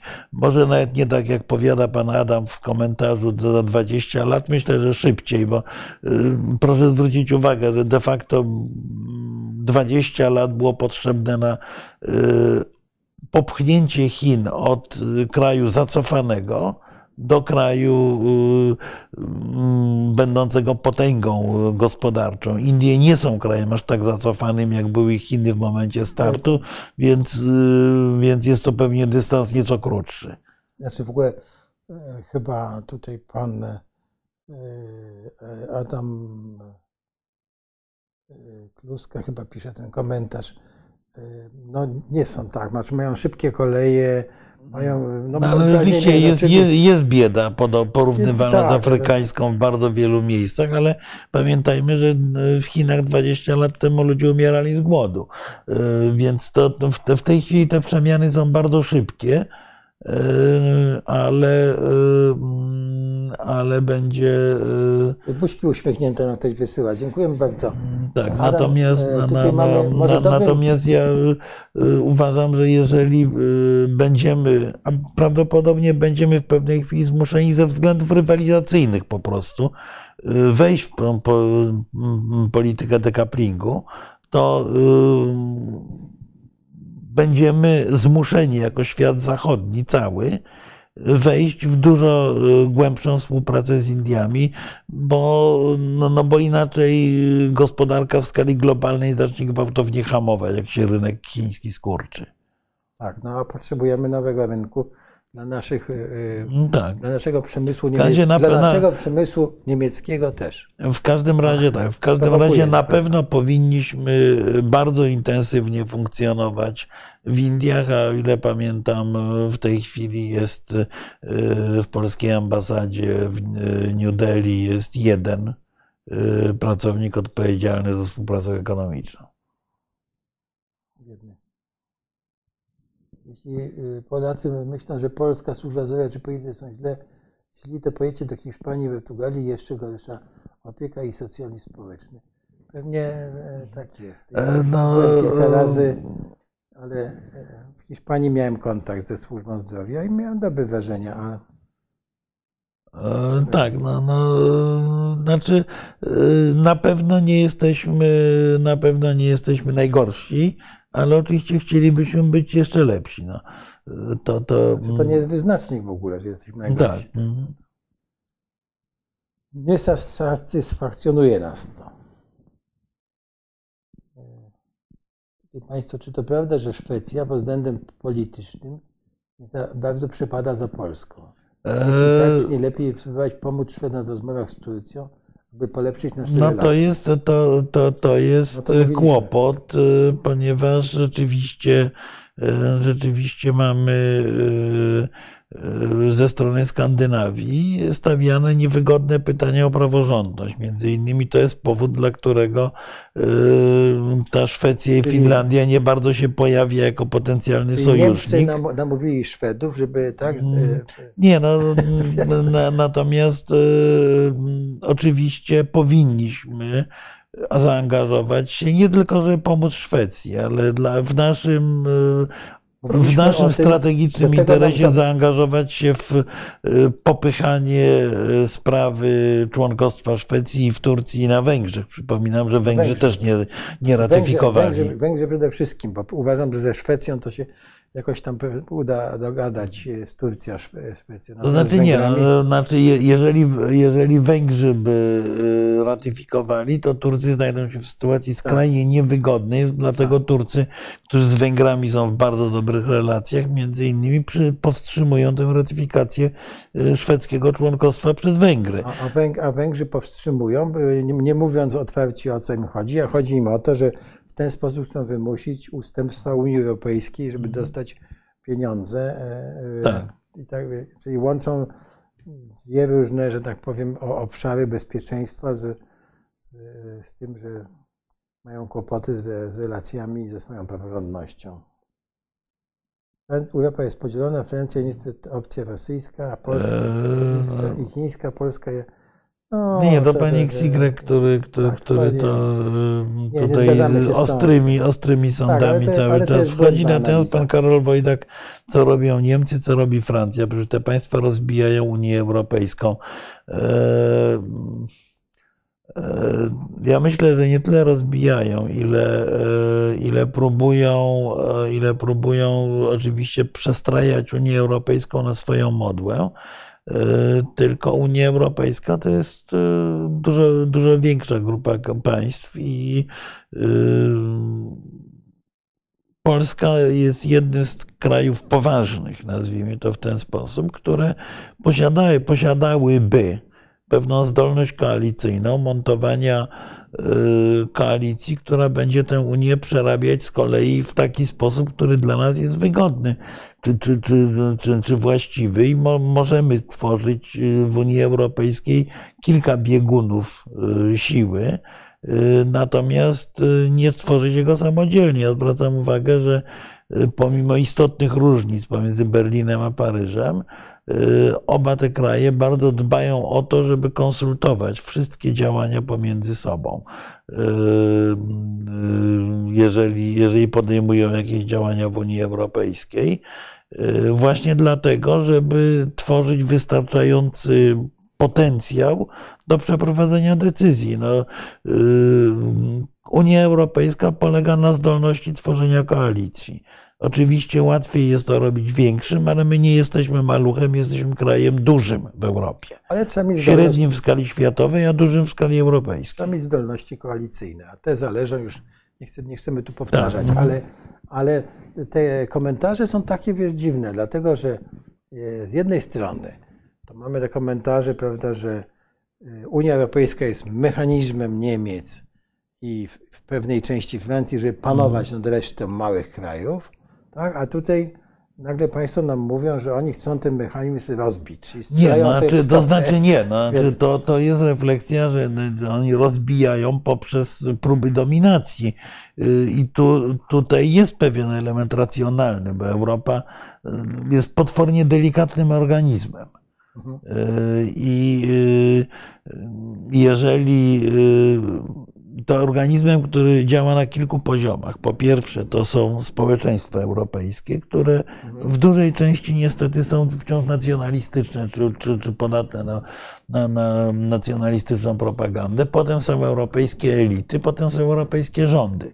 I pomiędzy tymi wszystkimi elementami trzeba budować pewną harmonię, żeby ta Europa nie pękała a ponieważ są w tej chwili poważne czynniki zewnętrzne, takie jak Rosja i Chiny, właśnie oddziałujące na rozbicie tej Europy, to tym bardziej ta europejska solidarność jest potrzebna. Więc oczywiście próby solowej gry e, Macrona czy Scholza rzeczywiście są e, czynnikiem, który osłabia spójność europejską. Więc ja tak rozumiem to pytanie. Dobrze. E, pojedźmy dalej. Może panowie wypowiedzą się, jakie są szanse na sukces ukraińskiej kontrofensywy i co Polska powinna e, zrobić, jeśli się nie powiedzie. I w USA pojawią się głosy, że należy zmniejszyć środki na pomoc. E, znaczy, e, to, to wszystko znaczy tak, co do szans y, ukraińskiej kontrofensywy nie mam pojęcia, nie jestem wojskowym, obawiam się, że e, realną wiedzę na ten temat ma bardzo wąska grupa ludzi na całym świecie, więc nie, nie, nie, nie, nie, nie, nie chcę spekulować. Natomiast druga część, y, co Polska powinna zrobić, jeśli nie powiedzie i w USA pojawią się głosy.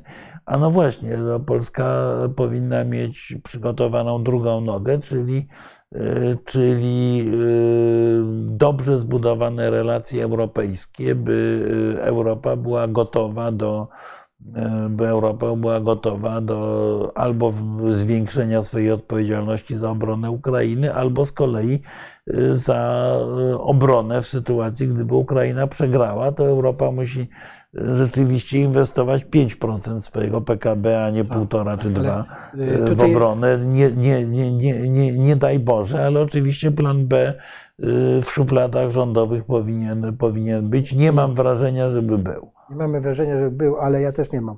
Ale to jest niezwykle ważne pytanie, tak? bo y, myśmy się zaangażowali, że tak powiem, w pełni tak, w, wojnę na Ukrainie, tak. słusznie, tak, nie, nie, mamy, nie mamy co do mhm. tego wątpliwości, tak.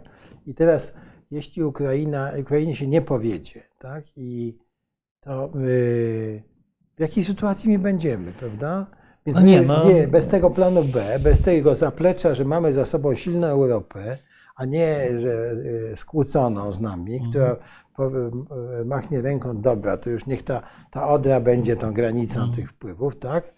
To po prostu jest dla nas żyć, być albo nie być. Życiowy po prostu interes. Dla, dlatego mówienie o starej i nowej Europie jest po prostu głupotą. Głupotą, ale także atakowanie Europy, tak jak to robi minister Rał swoim zrobił, to jest też głupotą. No.